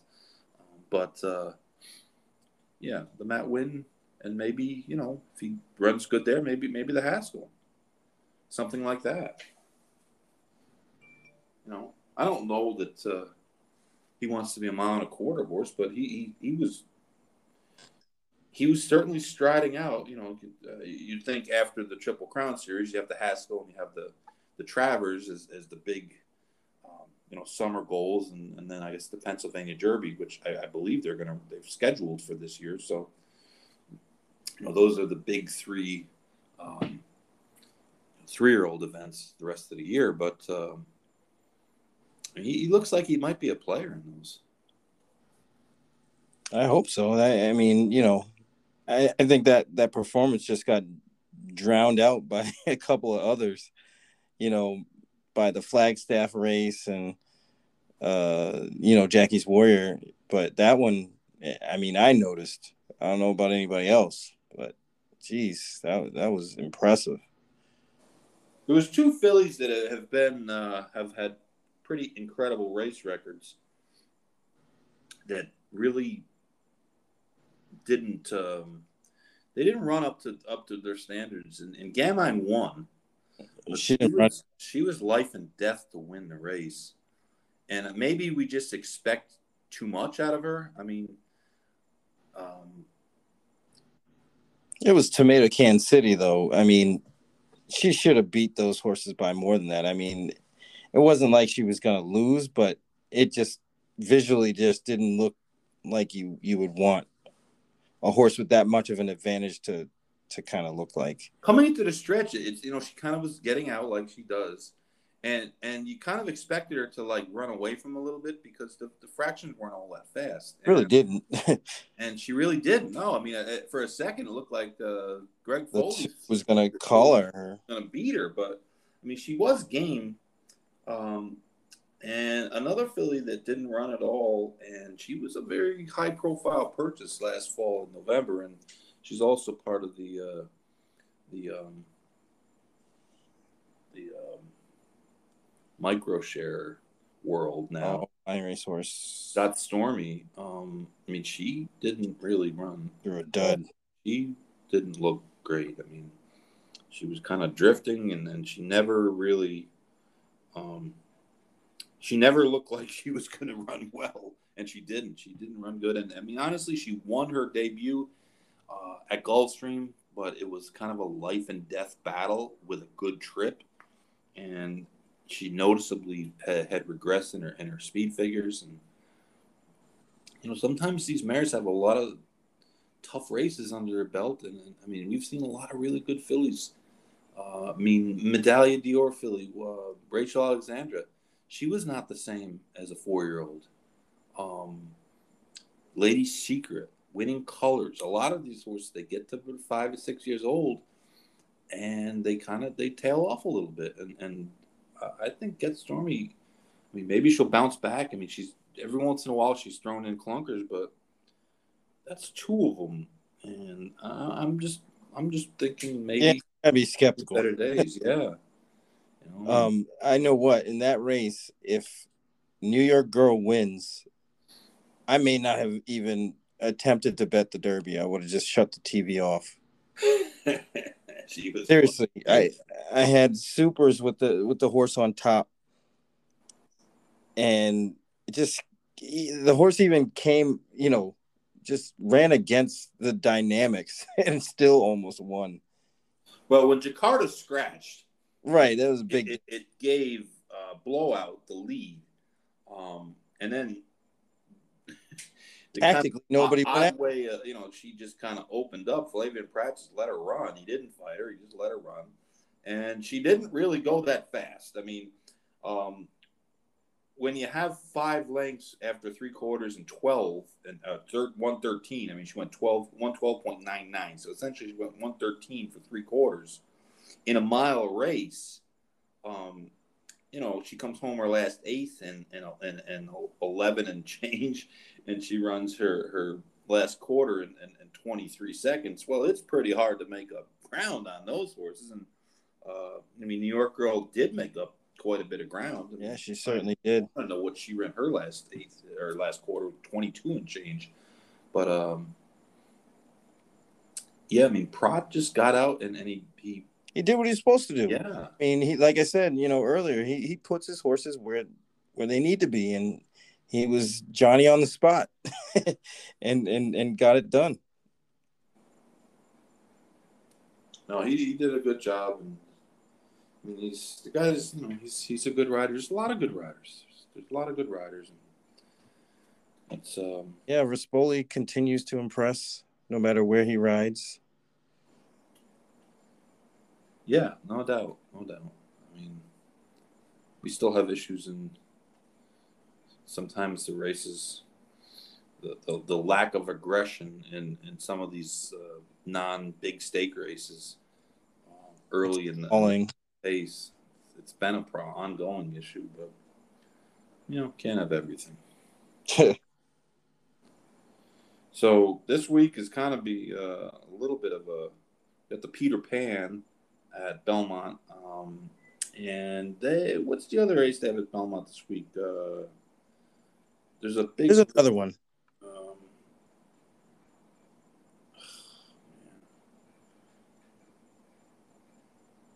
I'm drawing a blank. I just saw it yesterday. Yeah, but the Peter Pan, I, I, I it's probably gonna get. A, I think it'll have a small field. Man o' War. The Man o' War, his seven hundred thousand dollar man. um, and I, I don't, uh, I don't know. I'm sure. Channel Cat. yeah. Channel Cat's in there. Uh, it should be a decent race.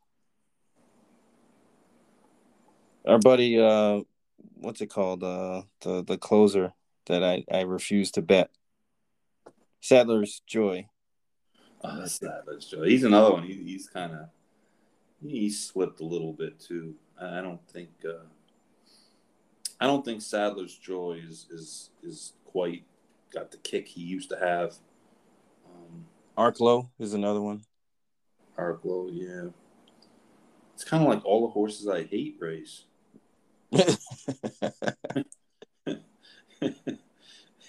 this is like the uh, the the the enemy of Chuck's wallet race.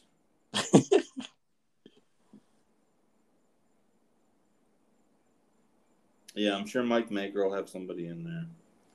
Um, Field Pass is in there also. Yeah, Maker's got like 15 nominated. Uh, he'll be in there. Master Foxhounds just ran the other day. Uh, I wonder if Gufo will run. He hasn't run since last year. Yep, Gufo's in there. Saw him.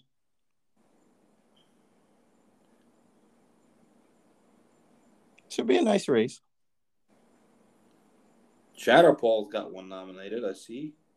Mm. So high. Spooky Channel just ran.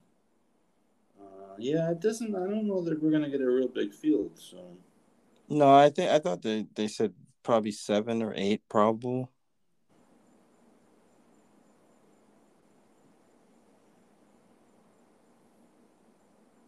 Yeah, Maker's got uh, five nominated, six nominated. Jack Sister's got a couple. Yeah, well, I guess a bunch of these will be coming off layoffs. A lot of them haven't run this year, haven't run much. Um, so you know, we'll see see what happens. It was uh, I saw the other day the Kentucky Downs condition book is out. Interesting.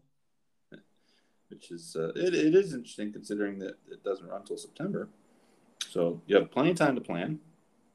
Uh, the Virginia, uh, the Colonial Downs condition book is out. Their yes. purses because they didn't run last year except for a couple days. I can't. I guess they have a bunch of purse money left over, so their purses uh, are actually pretty good.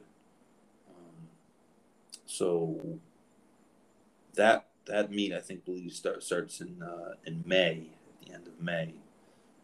Goes I think six or seven weeks. Um, yeah, Colonial or actually Colonial starts in July. What am I talking about? Yeah, Colonial starts July 19th and, and, and goes to uh, September 1st. So uh, I believe that you'll see quite a few horses from Churchill Downs there because I, I think Churchill Downs is, is actually shutting their, their turf course down this year.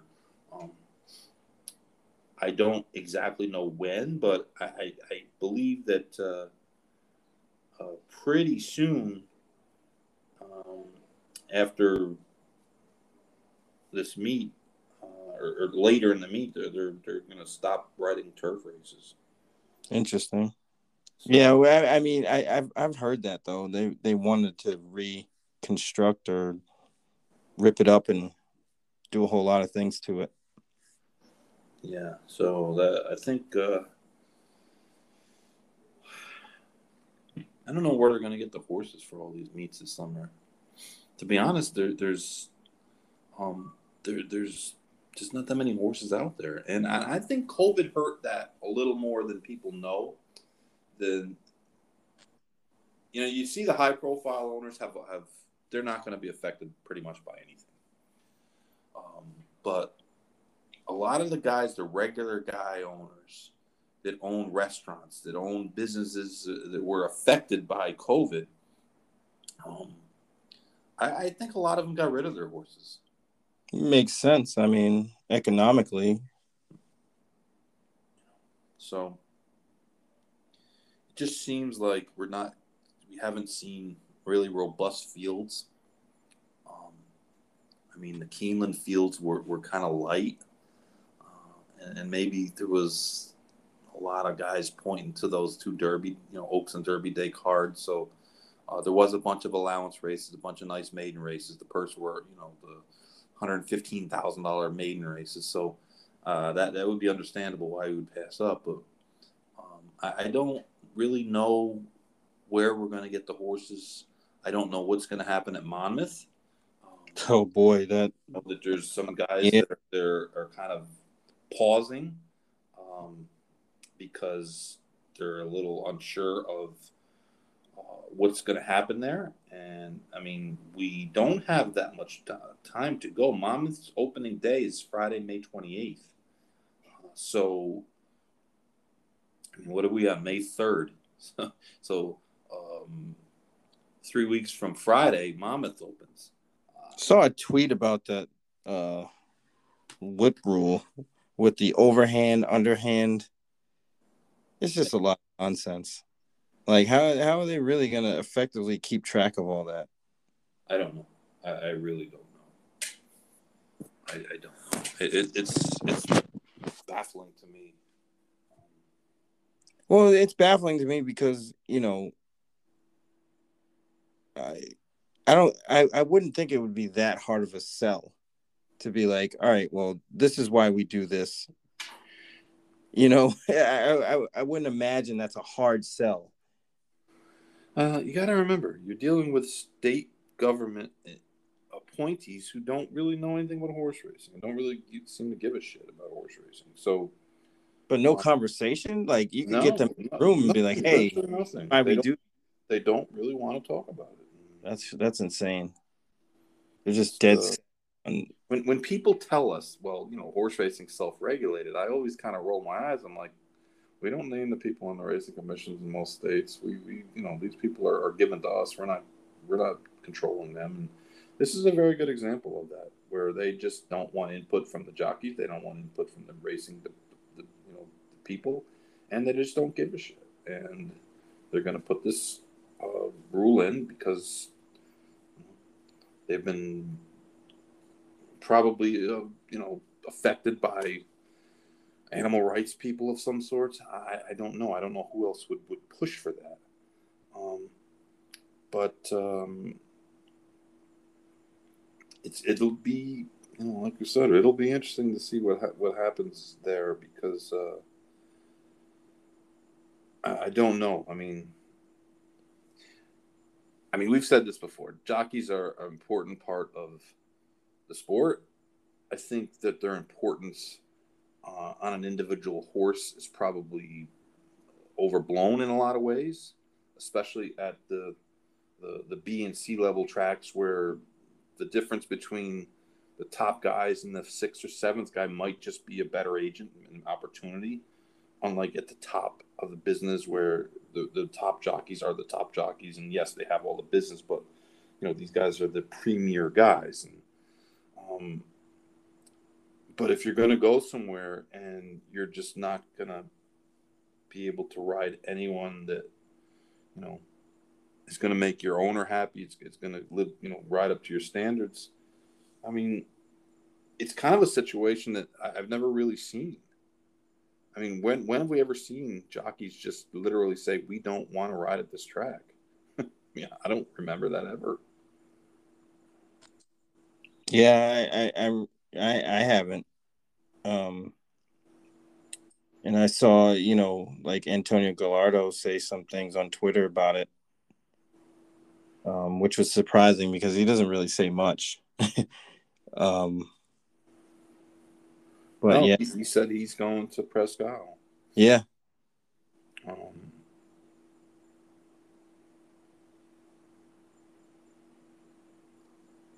yeah, I'm just not really sure if we're going to have enough horses to fill all these cards. Um, Delaware has not. Uh, I mean, Delaware, and especially in the Mid Atlantic region, you know, they're having all kinds of trouble at Laurel. Uh, they're actually all the horses are, are being forced to leave Laurel because they're having issues with 17, right? track. Um, oh, that's right. The track is. They need to up. just absolutely do the whole track over, and they were trying to, um, they were trying to do it piece by piece, but I, I guess they just found more issues, and, and, they just have to get everyone out of there. So everyone's being moved to Bowie and or Pimlico, so Pimlico, the Pimlico meet has been extended. Um, when you know, usually they would go to Preakness week, and then uh, a little bit after that, or I don't even know if they go after that, but um, you know, the Pimlico is the, the, the Pimlico meet had been slashed. I mean, it had been cut way back. But now I think they're going to wind up staying at Pimlico to, the, till July 1st or something in that area um, because of all issues they're having with the track surface at Laurel. And, and honestly, it is probably the best thing to do is to get everybody out of there, fix the thing once and for all, get it fixed, get it done right. Um, and it's it's it's a giant pain in the ass. I feel bad if for people stabled in that area. Um, yeah, but, but they go to Colonial now. Uh, well, Colonial doesn't start till July, so there, there's a long time to go before we get there. I mean, they're they're needing a place like tomorrow, you know. Well, um, yeah, but isn't isn't uh, Pimlico going to stay open till July?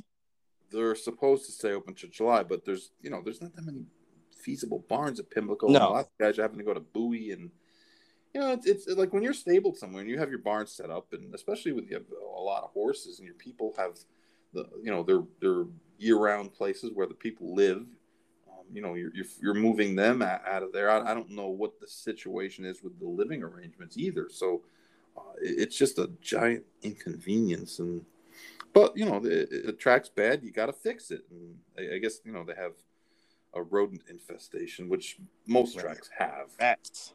We just deal with it. It's, but uh, they got some big rats at Laurel. But um, Belmont, I I hear, I hear, stories about those ones. Oh, the Belmont rats, they, they could if they could round up ten of them, they could saddle them up and, and run run an extra race every day. but uh, you know, they, listen, rat, rats are. You know, the barns are the perfect places for them they burrow underneath. They, there's plenty of food for them. There's you know, horses are always dropping feed, and uh, and it's hard to get them once they're in. It, it's really, really, really hard to get rid of them. They're they're kind of creatures that nobody really, you know, like gives you the creeps, and nobody really likes rats, right? But they're, they're really amazing in that that they can they can fit through these tiny little holes and and, and they can bite through metal. They, yeah, I mean, like they're like these little, you know, destructive, um, you know, creatures, but they're they're very very difficult to get rid of. So, yeah, so the the, the issue with uh, in in Maryland's not great, but you know. And this is what you got to do. You got to fix it up and, and move on because this is not the the era of being able to just have some horses get hurt and just say, "Oh well, you know, we know the track's not that great, but we don't have the money in the budget." You know, like that doesn't go over anymore. So they they need to get that fixed. And you know, once Delaware opens up, um, there should be ample racing opportunities for for guys there. Just you know, all of a sudden now you're having to ship to run all of all of it. And, you know, instead of running out of your own barn, out of your own house. You know, your guys aren't living in their, their own dorm. Everything is shipping. You're shipping and shipping and shipping. And and if you're at like uh, a place like Fairhill, well, you're used to doing that. But um, and it, it's again, it's not the end of the world. It's it's not like they're having to ship 12 hours to run, but it's pain in the ass. And uh, you know, it'll probably help the field size of some of these other tracks in the Mid Atlantic, at least temporarily. So yeah, but Monmouth's coming up. Uh, you know, end of the month. It'll be it'll, it'll be interesting to see uh, to see how how uh, how they're affected, and we'll get we'll get some of our spies up there to, to tell us what the the count the horse count is. Oh, we got some spies. All right. Spies like us, like the movie. Oh man, that's a great movie. it's hilarious. yeah. So so it was kind of a interesting weekend. I cashed a future book ticket for the first time and boom. I think since Strike the Gold, I, I hardly ever played a future book. Nah, I got authentic last year, so I can't complain. But um yeah, it was it was it was kind of it was kind of nice. And I hit the pick four last night at at, at Pompano. Oh, the late pick four and like I said, we don't know what's going to happen, and it might have been the last pick four that ever. No, don't say that. I got to go down there. I got. I got. I got. I got. It, it would really suck if I mean, at least if we get one more year. Just it's hard to imagine a world where so, so many of these tracks don't exist. Pompano Park, Calder, Hollywood Park, Hawth- uh, not Hawthorne, uh, Arlington, Suffolk, Garden State. Just so many of these tracks. Let That, me talk to these guys at Hialeah, man. Let me talk to them. it'd be nice, but it'd be nice, but there's just so many barriers to success. I mean, that's the and that's the thing these days.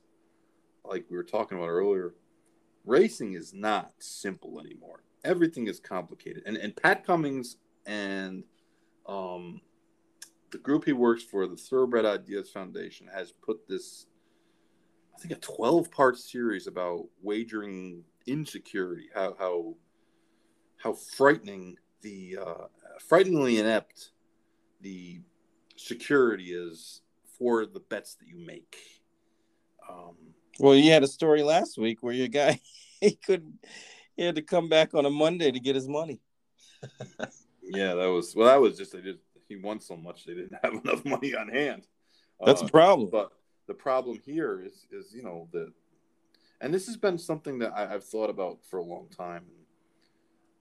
I kept thinking if they can hack into like the Pentagon, right, and they can hack into like banks and and the, and, and these um these institutions with you know massive security and and and you know like like who do you think has got um a, a better infrastructure to fight hackers right? The the pentagon or or or penn national? You know? Well, the Fix Six wasn't really all that long ago. it wasn't and and a lot of pat cummings has done this thing and um i appreciate you know the the, the work and the effort because i'm sure i mean he interviewed seems like a hundred people um and i gotta tell you pat i, I think your your timing might have been a little up because doing that derby week it just gets everything gets lost in, in, in the the wake of the derby and and it just I mean, Derby week, nobody wants to talk about anything but the Derby. It's it's literally true. Um, but um, yeah, I would check that out. Uh, Thoroughbred Ideas Foundation. If, if you have any interest in that, it's a it's like a twelve part series, and the parts are I mean, and you know they're they're not long. I mean, it's not like you're gonna have to read uh, a War and Peace, but it's eye opening how. And it's and it honestly, it's completely 100% believable because this is how this industry deals with things. They kick the can down the road, they ignore it, they sweep it under the rug. It's just how things are done. And it's very, very frustrating. And it's why I don't believe that, it's why I, I'm so pessimistic about everything. I'm just pessimistic about everything that that's told to us.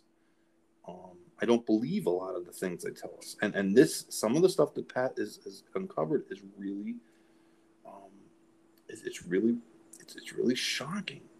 And when you see pools that don't or, or, or you know prices that don't seem to fit the pool, that don't seem to fit the results, you you wonder. And a lot of times, at the smaller tracks, it's just um, you know, there's just not enough money in the Size, pools. yeah. Pool size is, But- is a problem. Uh, on days like Derby Day, if you have numbers that come back a little short, I mean, there was guys saying that they thought the, the, the triple in the Derby was short. This the super seemed awfully light. You know, so it's that that thought goes through your mind. That thought goes through your mind, and I mean, how do we know? Like, if if you uh, you said to me, Chuck, we're going to beef up backside security. Well, it would take me one or two trips to see if that actually happened, right? I, I could see it. You could see tangible results of that. You could drive in without your pass. You could, uh, you know, sneak around the back and see if anybody's paying attention. You, you could drive around the backside, see if you see any any cameras, any faces, any, any you know, like you, you could test the system per se. You know, you would see maybe extra security or, or, or something going on. Like it would be a, almost a tangible thing.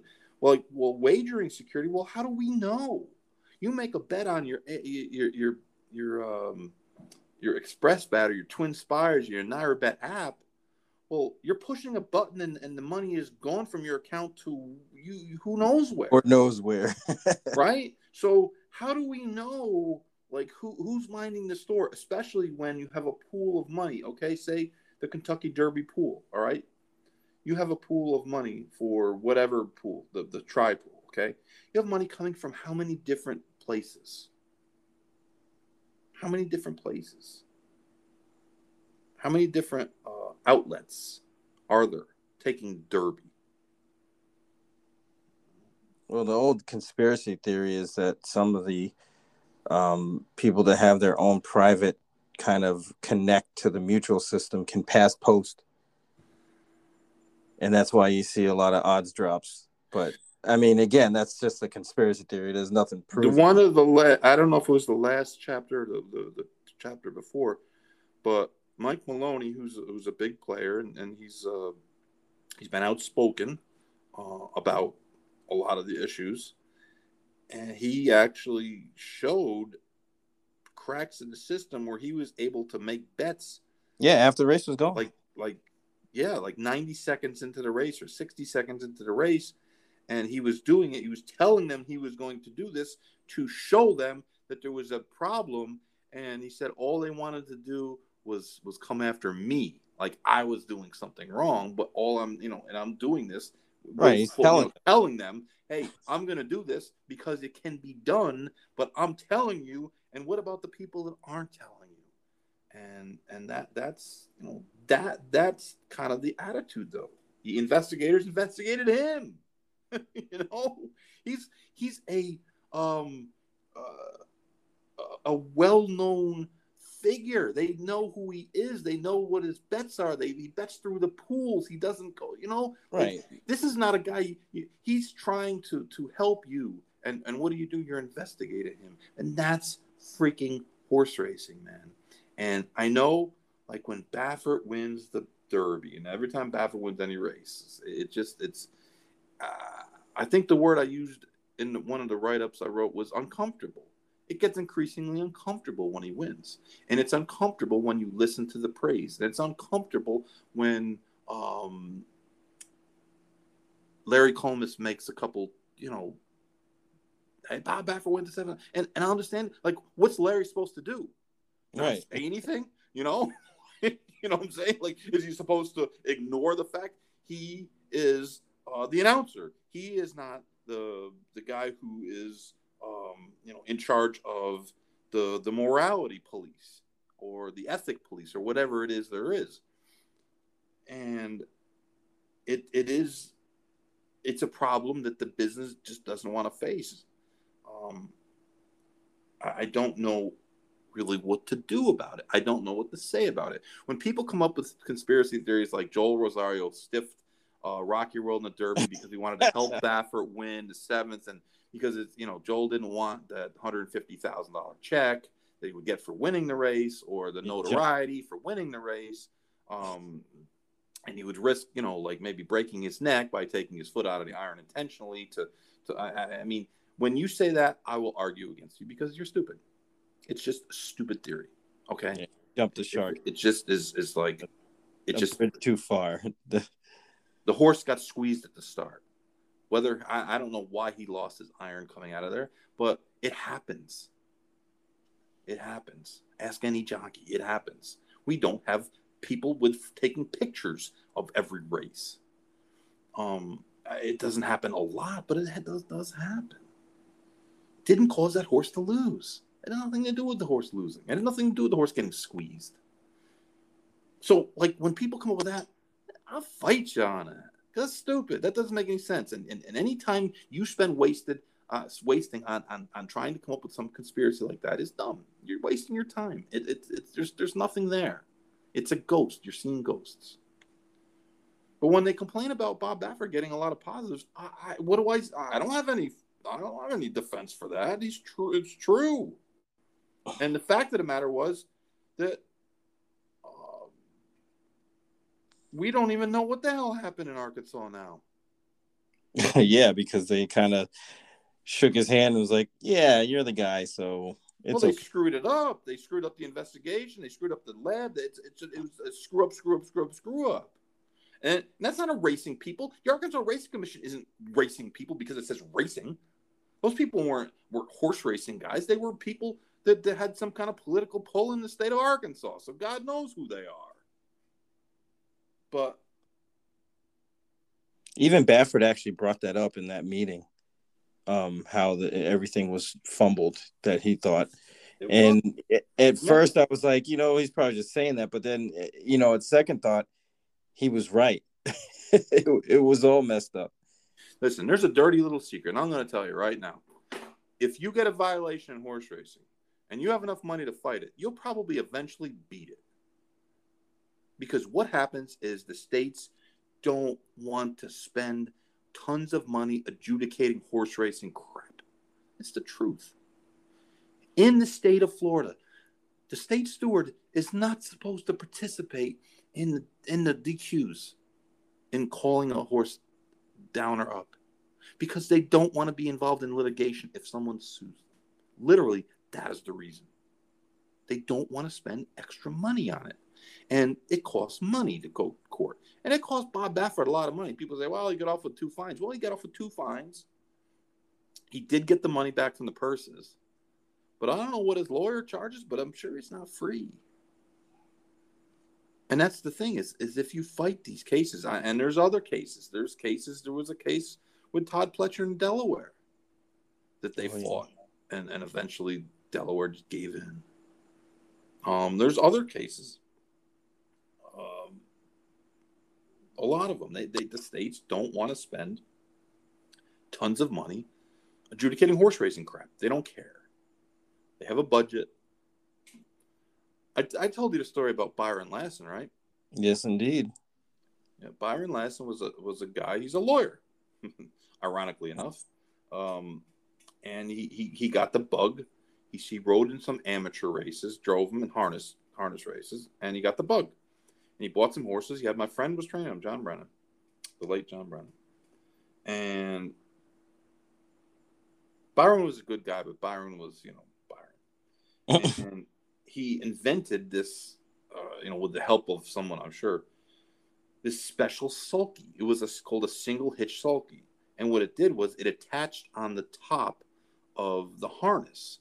So the horse was so much freer. Before that, you had to tie the horse to the, the, the bike. So the horse was tied on both sides of the harness. This was something that came to the top and attached um, it, with, with uh, kind of clicked in. So the horse was totally free. It was a gigantic advantage. And, and Byron had one of these, and the state said it was illegal because back then the, the, the, the rule, I mean, when you looked at the, the rule for the bikes, it didn't meet the rule. So Byron, who was, he told me he graduated third in his class at NYU, he went to court and he kept it tied up for years. And I said to him one day, we we were sitting at lunch, and I said to him, Byron, it's clear that like the rule is pretty simple. It says, you know, it has to be this and it has to do this. It can't do this. And he laughed. He says, I know that. He says, I'm not going to want to do this forever. He goes, I do it for fun now, anyways. Oh, and he said, but the fact of the matter is that I, I saw an advantage and I took it. And he said, I graduated third in my class at NYU. I make tremendous amounts, you know, tons of money. He goes, somebody graduated 289th. And he goes, they're working for the state making $60,000 a year.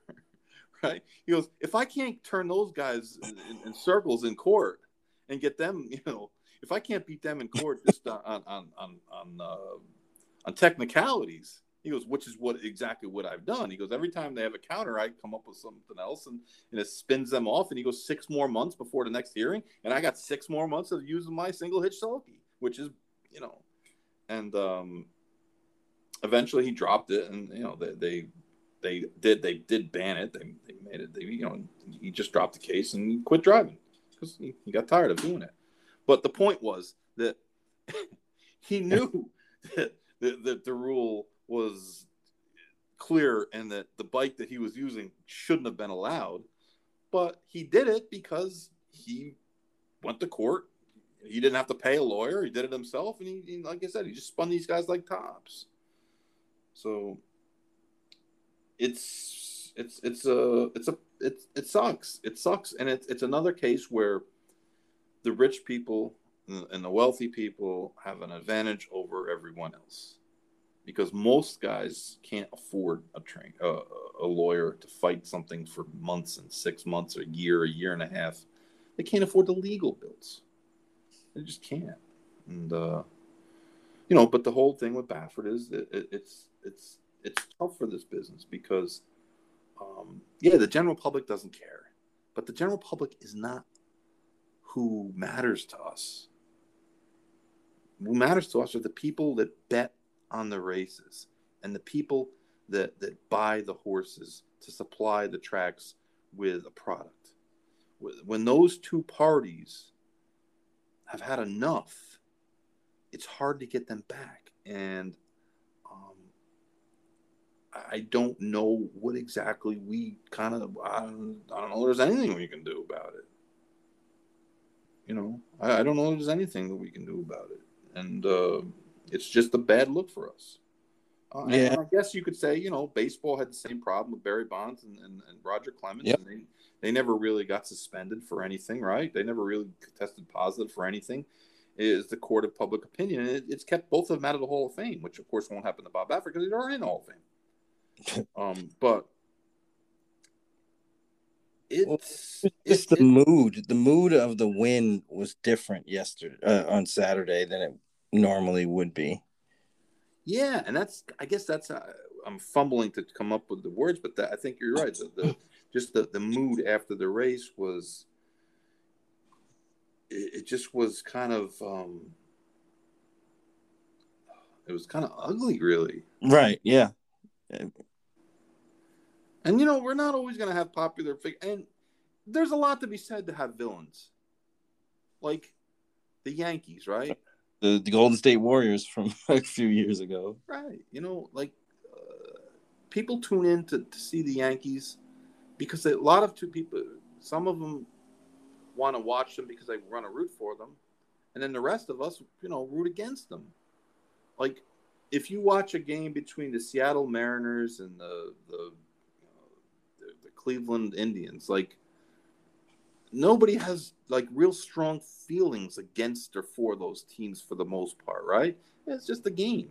But when it's the Yankees or the Red Sox or it's Duke basketball or, or it's uh, uh, Notre Dame football, which gets hated even though they never win anything anymore. Cowboys, but um, the Cowboys, right? There's there's that one that that that that name brand that you want to root against.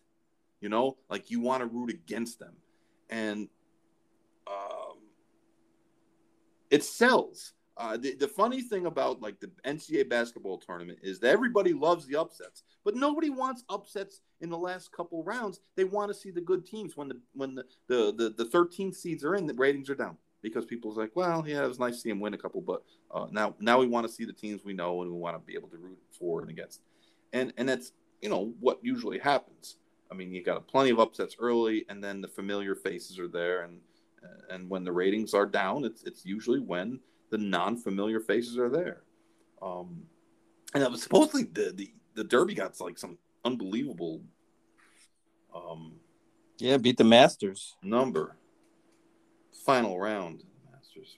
Yeah, well, all sports has been down this year. All sports, everything has essentially been down, and and that's that's that's a factor that we've talked about before um, and and and like people are just waking up, I think, to the fact now that hey, uh, this channel that the Breeders' Cup and the Derby undercard and the Oaks card is on isn't going to exist next year. Um, you know, uh, what are we going to do?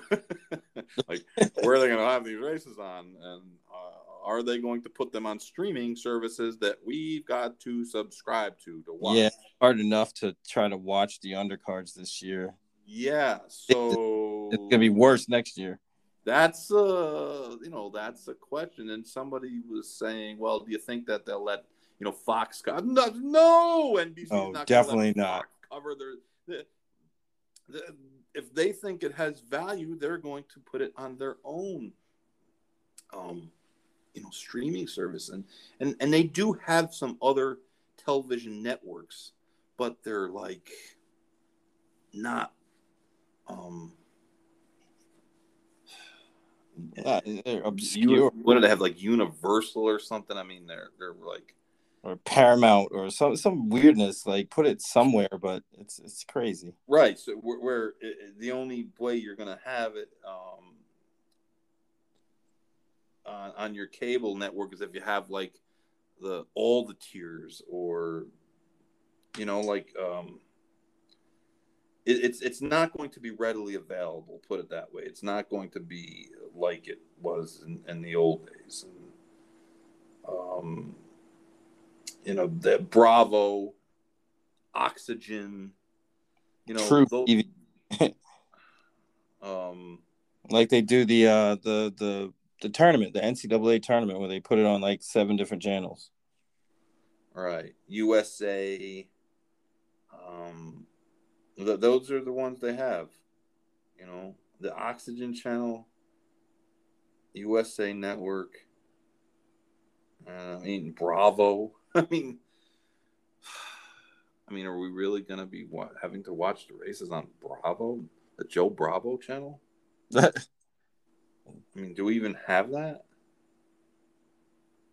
I don't know. I don't, I don't know. It's it's um yeah, it's gonna be an interesting year coming up. That's for sure. Yeah. So I haven't heard anybody make tell me, you know, or, or say anything about what's going to happen. Maybe they don't know what's going to happen. Maybe there's negotiations ongoing to, you know, NBC lost the uh, one of their big um, their big uh, sports uh, franchises, and, and, that they're, they're not doing the NHL. This is the last season for the NHL, so um, you know, I'm not sure that the NHL didn't want uh, to be, you know, forced to streaming, but you know they've made a big play into the streaming services. This Peacock, so. I, I'm gonna believe. I, I just think that um, I just think that uh, the NBC probably wants to put it on the streaming service, but I don't know. I don't know. It's, it's again, we're just kind of uh, throwing things out there, but uh, I mean, there's there's a diff, there's a, a big uh, a big change coming. Uh, the NFL announced today that the entire Thursday night schedule uh, next season is going to be streamed on Amazon Prime. So, uh, and I believe it's exclusive. I because they used to show it on the NFL Network, um, but I don't know that that's going to still happen anymore. I, I, think that this is. I would think it would, but it's no. I think it's unless the contracts reads otherwise. Amazon Prime because I read where it was exclusive. And exclusive usually means that's the only place, only place. you can watch it. um, and I mean, I, I, know a lot of people have Amazon Prime, right? Yeah, I'm so, not doing that. But um, I can tell you that right now, I'm not doing that. Um.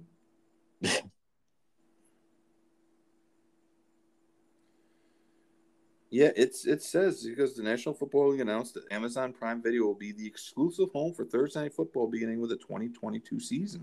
Yep. I won't see a Thursday night game then. And it says Amazon will distribute Primetime's second most watched show across hundreds of compatible digital devices. So, I mean, if that's the second highest rated show um, on network TV, and I, I, don't know that it is or isn't, but they're saying it is, um,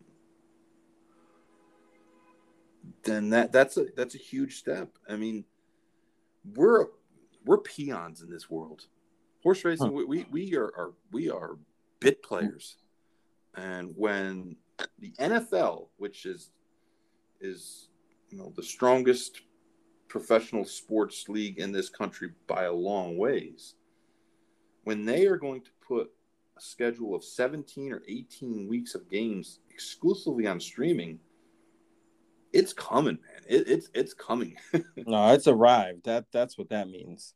And funny thing is, people are already watching streaming right now. When you have an ADW and you watch the track feed, that that's a streamed feed.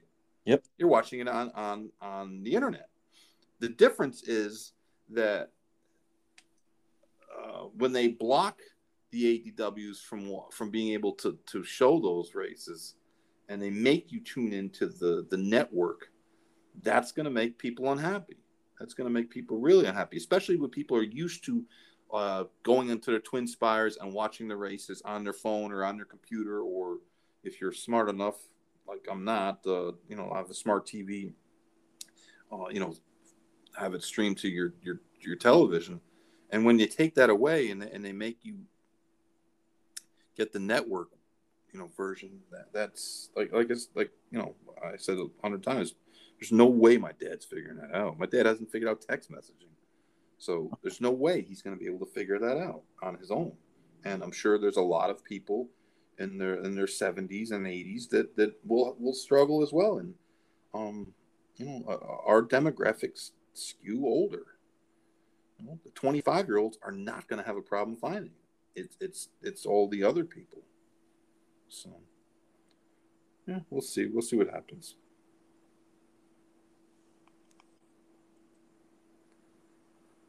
We'll see what happens. Uh, but it was fitting last night that Pompano had their all-time highest handle. That's cool. One point seven million dollars. Uh, Gabe put something up today. Uh, I think he got there in 2013 was his first year, and they averaged eighty-eight thousand dollars a card.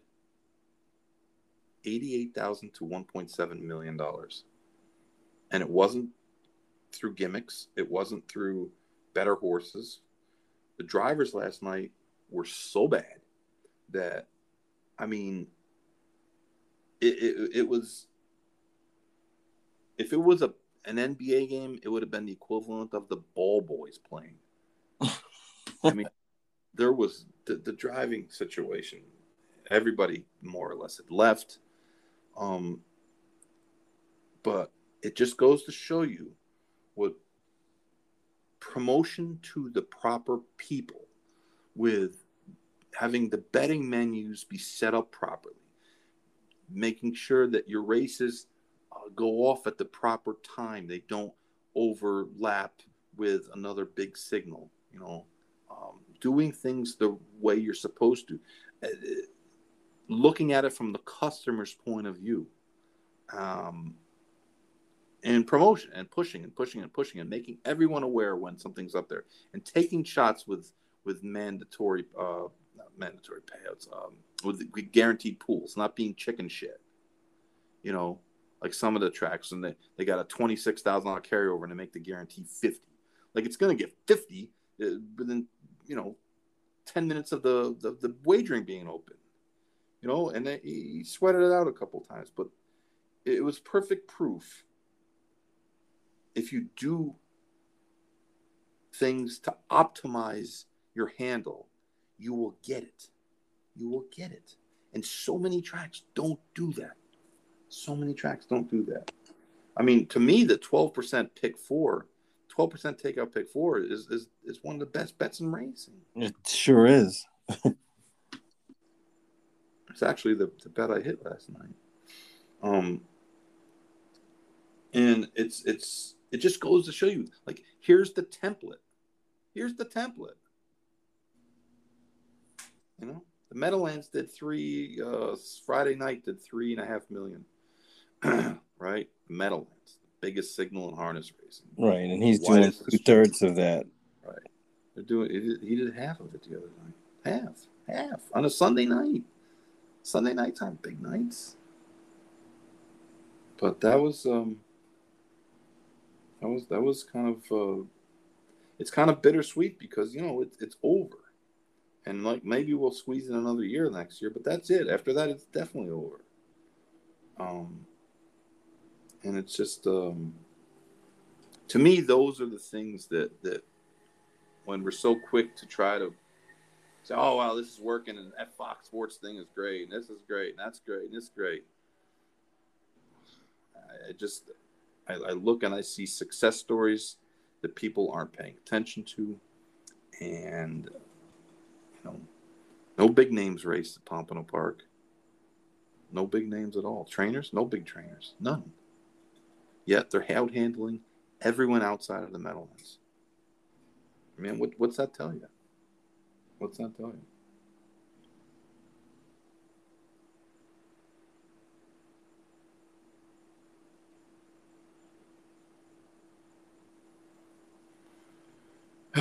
Anyways, well, next week we'll have the Preakness to talk about. We should have a better idea of uh, who's in the field. I guess we'll probably have a, a Preakness preview card to show, maybe. I'm ready. We gotta get JB, uh, you know, back from the dead. Yeah, well, we gotta send vitamin C up to Jay. Yeah, some oranges. We got plenty. You know, got plenty of oranges here for him. Got his boy back. Lezcano's back riding. Yeah, I saw him in the winter circle. Yeah, so yeah, we'll get Jay next week. We'll we'll uh maybe we'll do something Thursday and Okay, I'm down with that. uh, I know I might have to do the the rounds again, but that's okay. I'm good with that, uh, especially this week because I'm I'm going on vacation technically I like this that. weekend. So, you know, I'll be ready. I'll be ready. Just gonna be like, are you gonna take like uh, video and it's gonna be like National Lampoon's Vacation? It's, yeah, it's straight up Wally World in it. Nice. Wow. Well, have a good time. You're probably not gonna miss anything in the racing world because I'll be paying attention. Trust me. It's it's it's pretty quiet week. It looks like waiting in line for rides. I'm, I'm gonna pull up the ADW and make bets. It's guaranteed. Uh, true player, man. you know how I roll. You know it. Uh, all right. Well, we will talk and uh, enjoy your enjoy your vacation, and uh, we'll talk Staycation. uh, next We're not going that far. Hey, well, you know, we live in a place where people come to vacation. That's true. So, all right, my man. As always, thank you for your time and and your effort. Uh, thank you for having me as usual. You're my co-host, man. You got it. Without the co-host, I'm lost. I'd have like four people listening to me if I didn't have you on here. we'll spread that. Even my mom won't listen. I'm just me rattling. Uh, my mom listens every week. My mom. Mother's Day, by the way. oh, Sunday. Yes, that's don't- part of our vacation. all you heathens out there, don't forget your moms. Take make sure you send her a card at least. So, my birthday's coming up too. I'm not saying when, but I know when it is. it's, it's coming up. I hate birthdays. Yeah, after you're like six, it's like doesn't matter. Tell me about it. I like birthday cake. Other than that, I really don't like anything for birthday. I don't even like to acknowledge it. It's like ugh, you got to start. You actually have to start counting how many, how old you are. It's like, man, Yeah, nobody wants to do that after they're 21. how did I get here?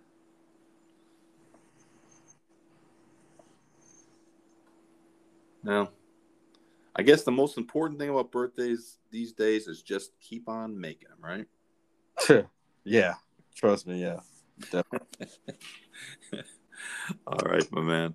Uh, enjoy your vacation, and we'll talk next week. All right. Have a good one, man. Thanks everybody for listening. See you next. See you tomorrow. Hey everyone, welcome to Going in Circles. This is the Big Monday Derby recap show.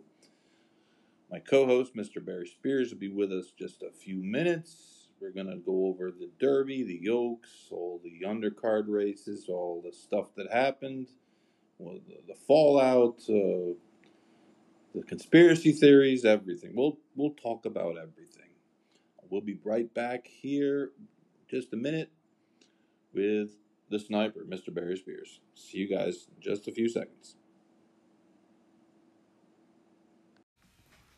The Going in Circles Big Monday show is proud to be sponsored by BRL Equine, the premier equine supplement company in the horse racing industry. This is not a fly by night operation, BRL Equine. They spend millions of dollars on research and development before these products hit the market. They only use FDA supervised facilities to manufacture their products. They don't use fillers, they use the best ingredients. What they say is in them is in them. And I can personally testify that they work, which is certainly the most important factor in equine supplements. They stand behind their product. BRL Equine offers a money back guarantee if you're not satisfied.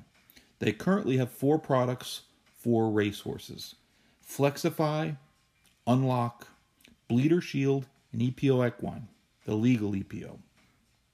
Contact Joe Villiante at 215 501 6880.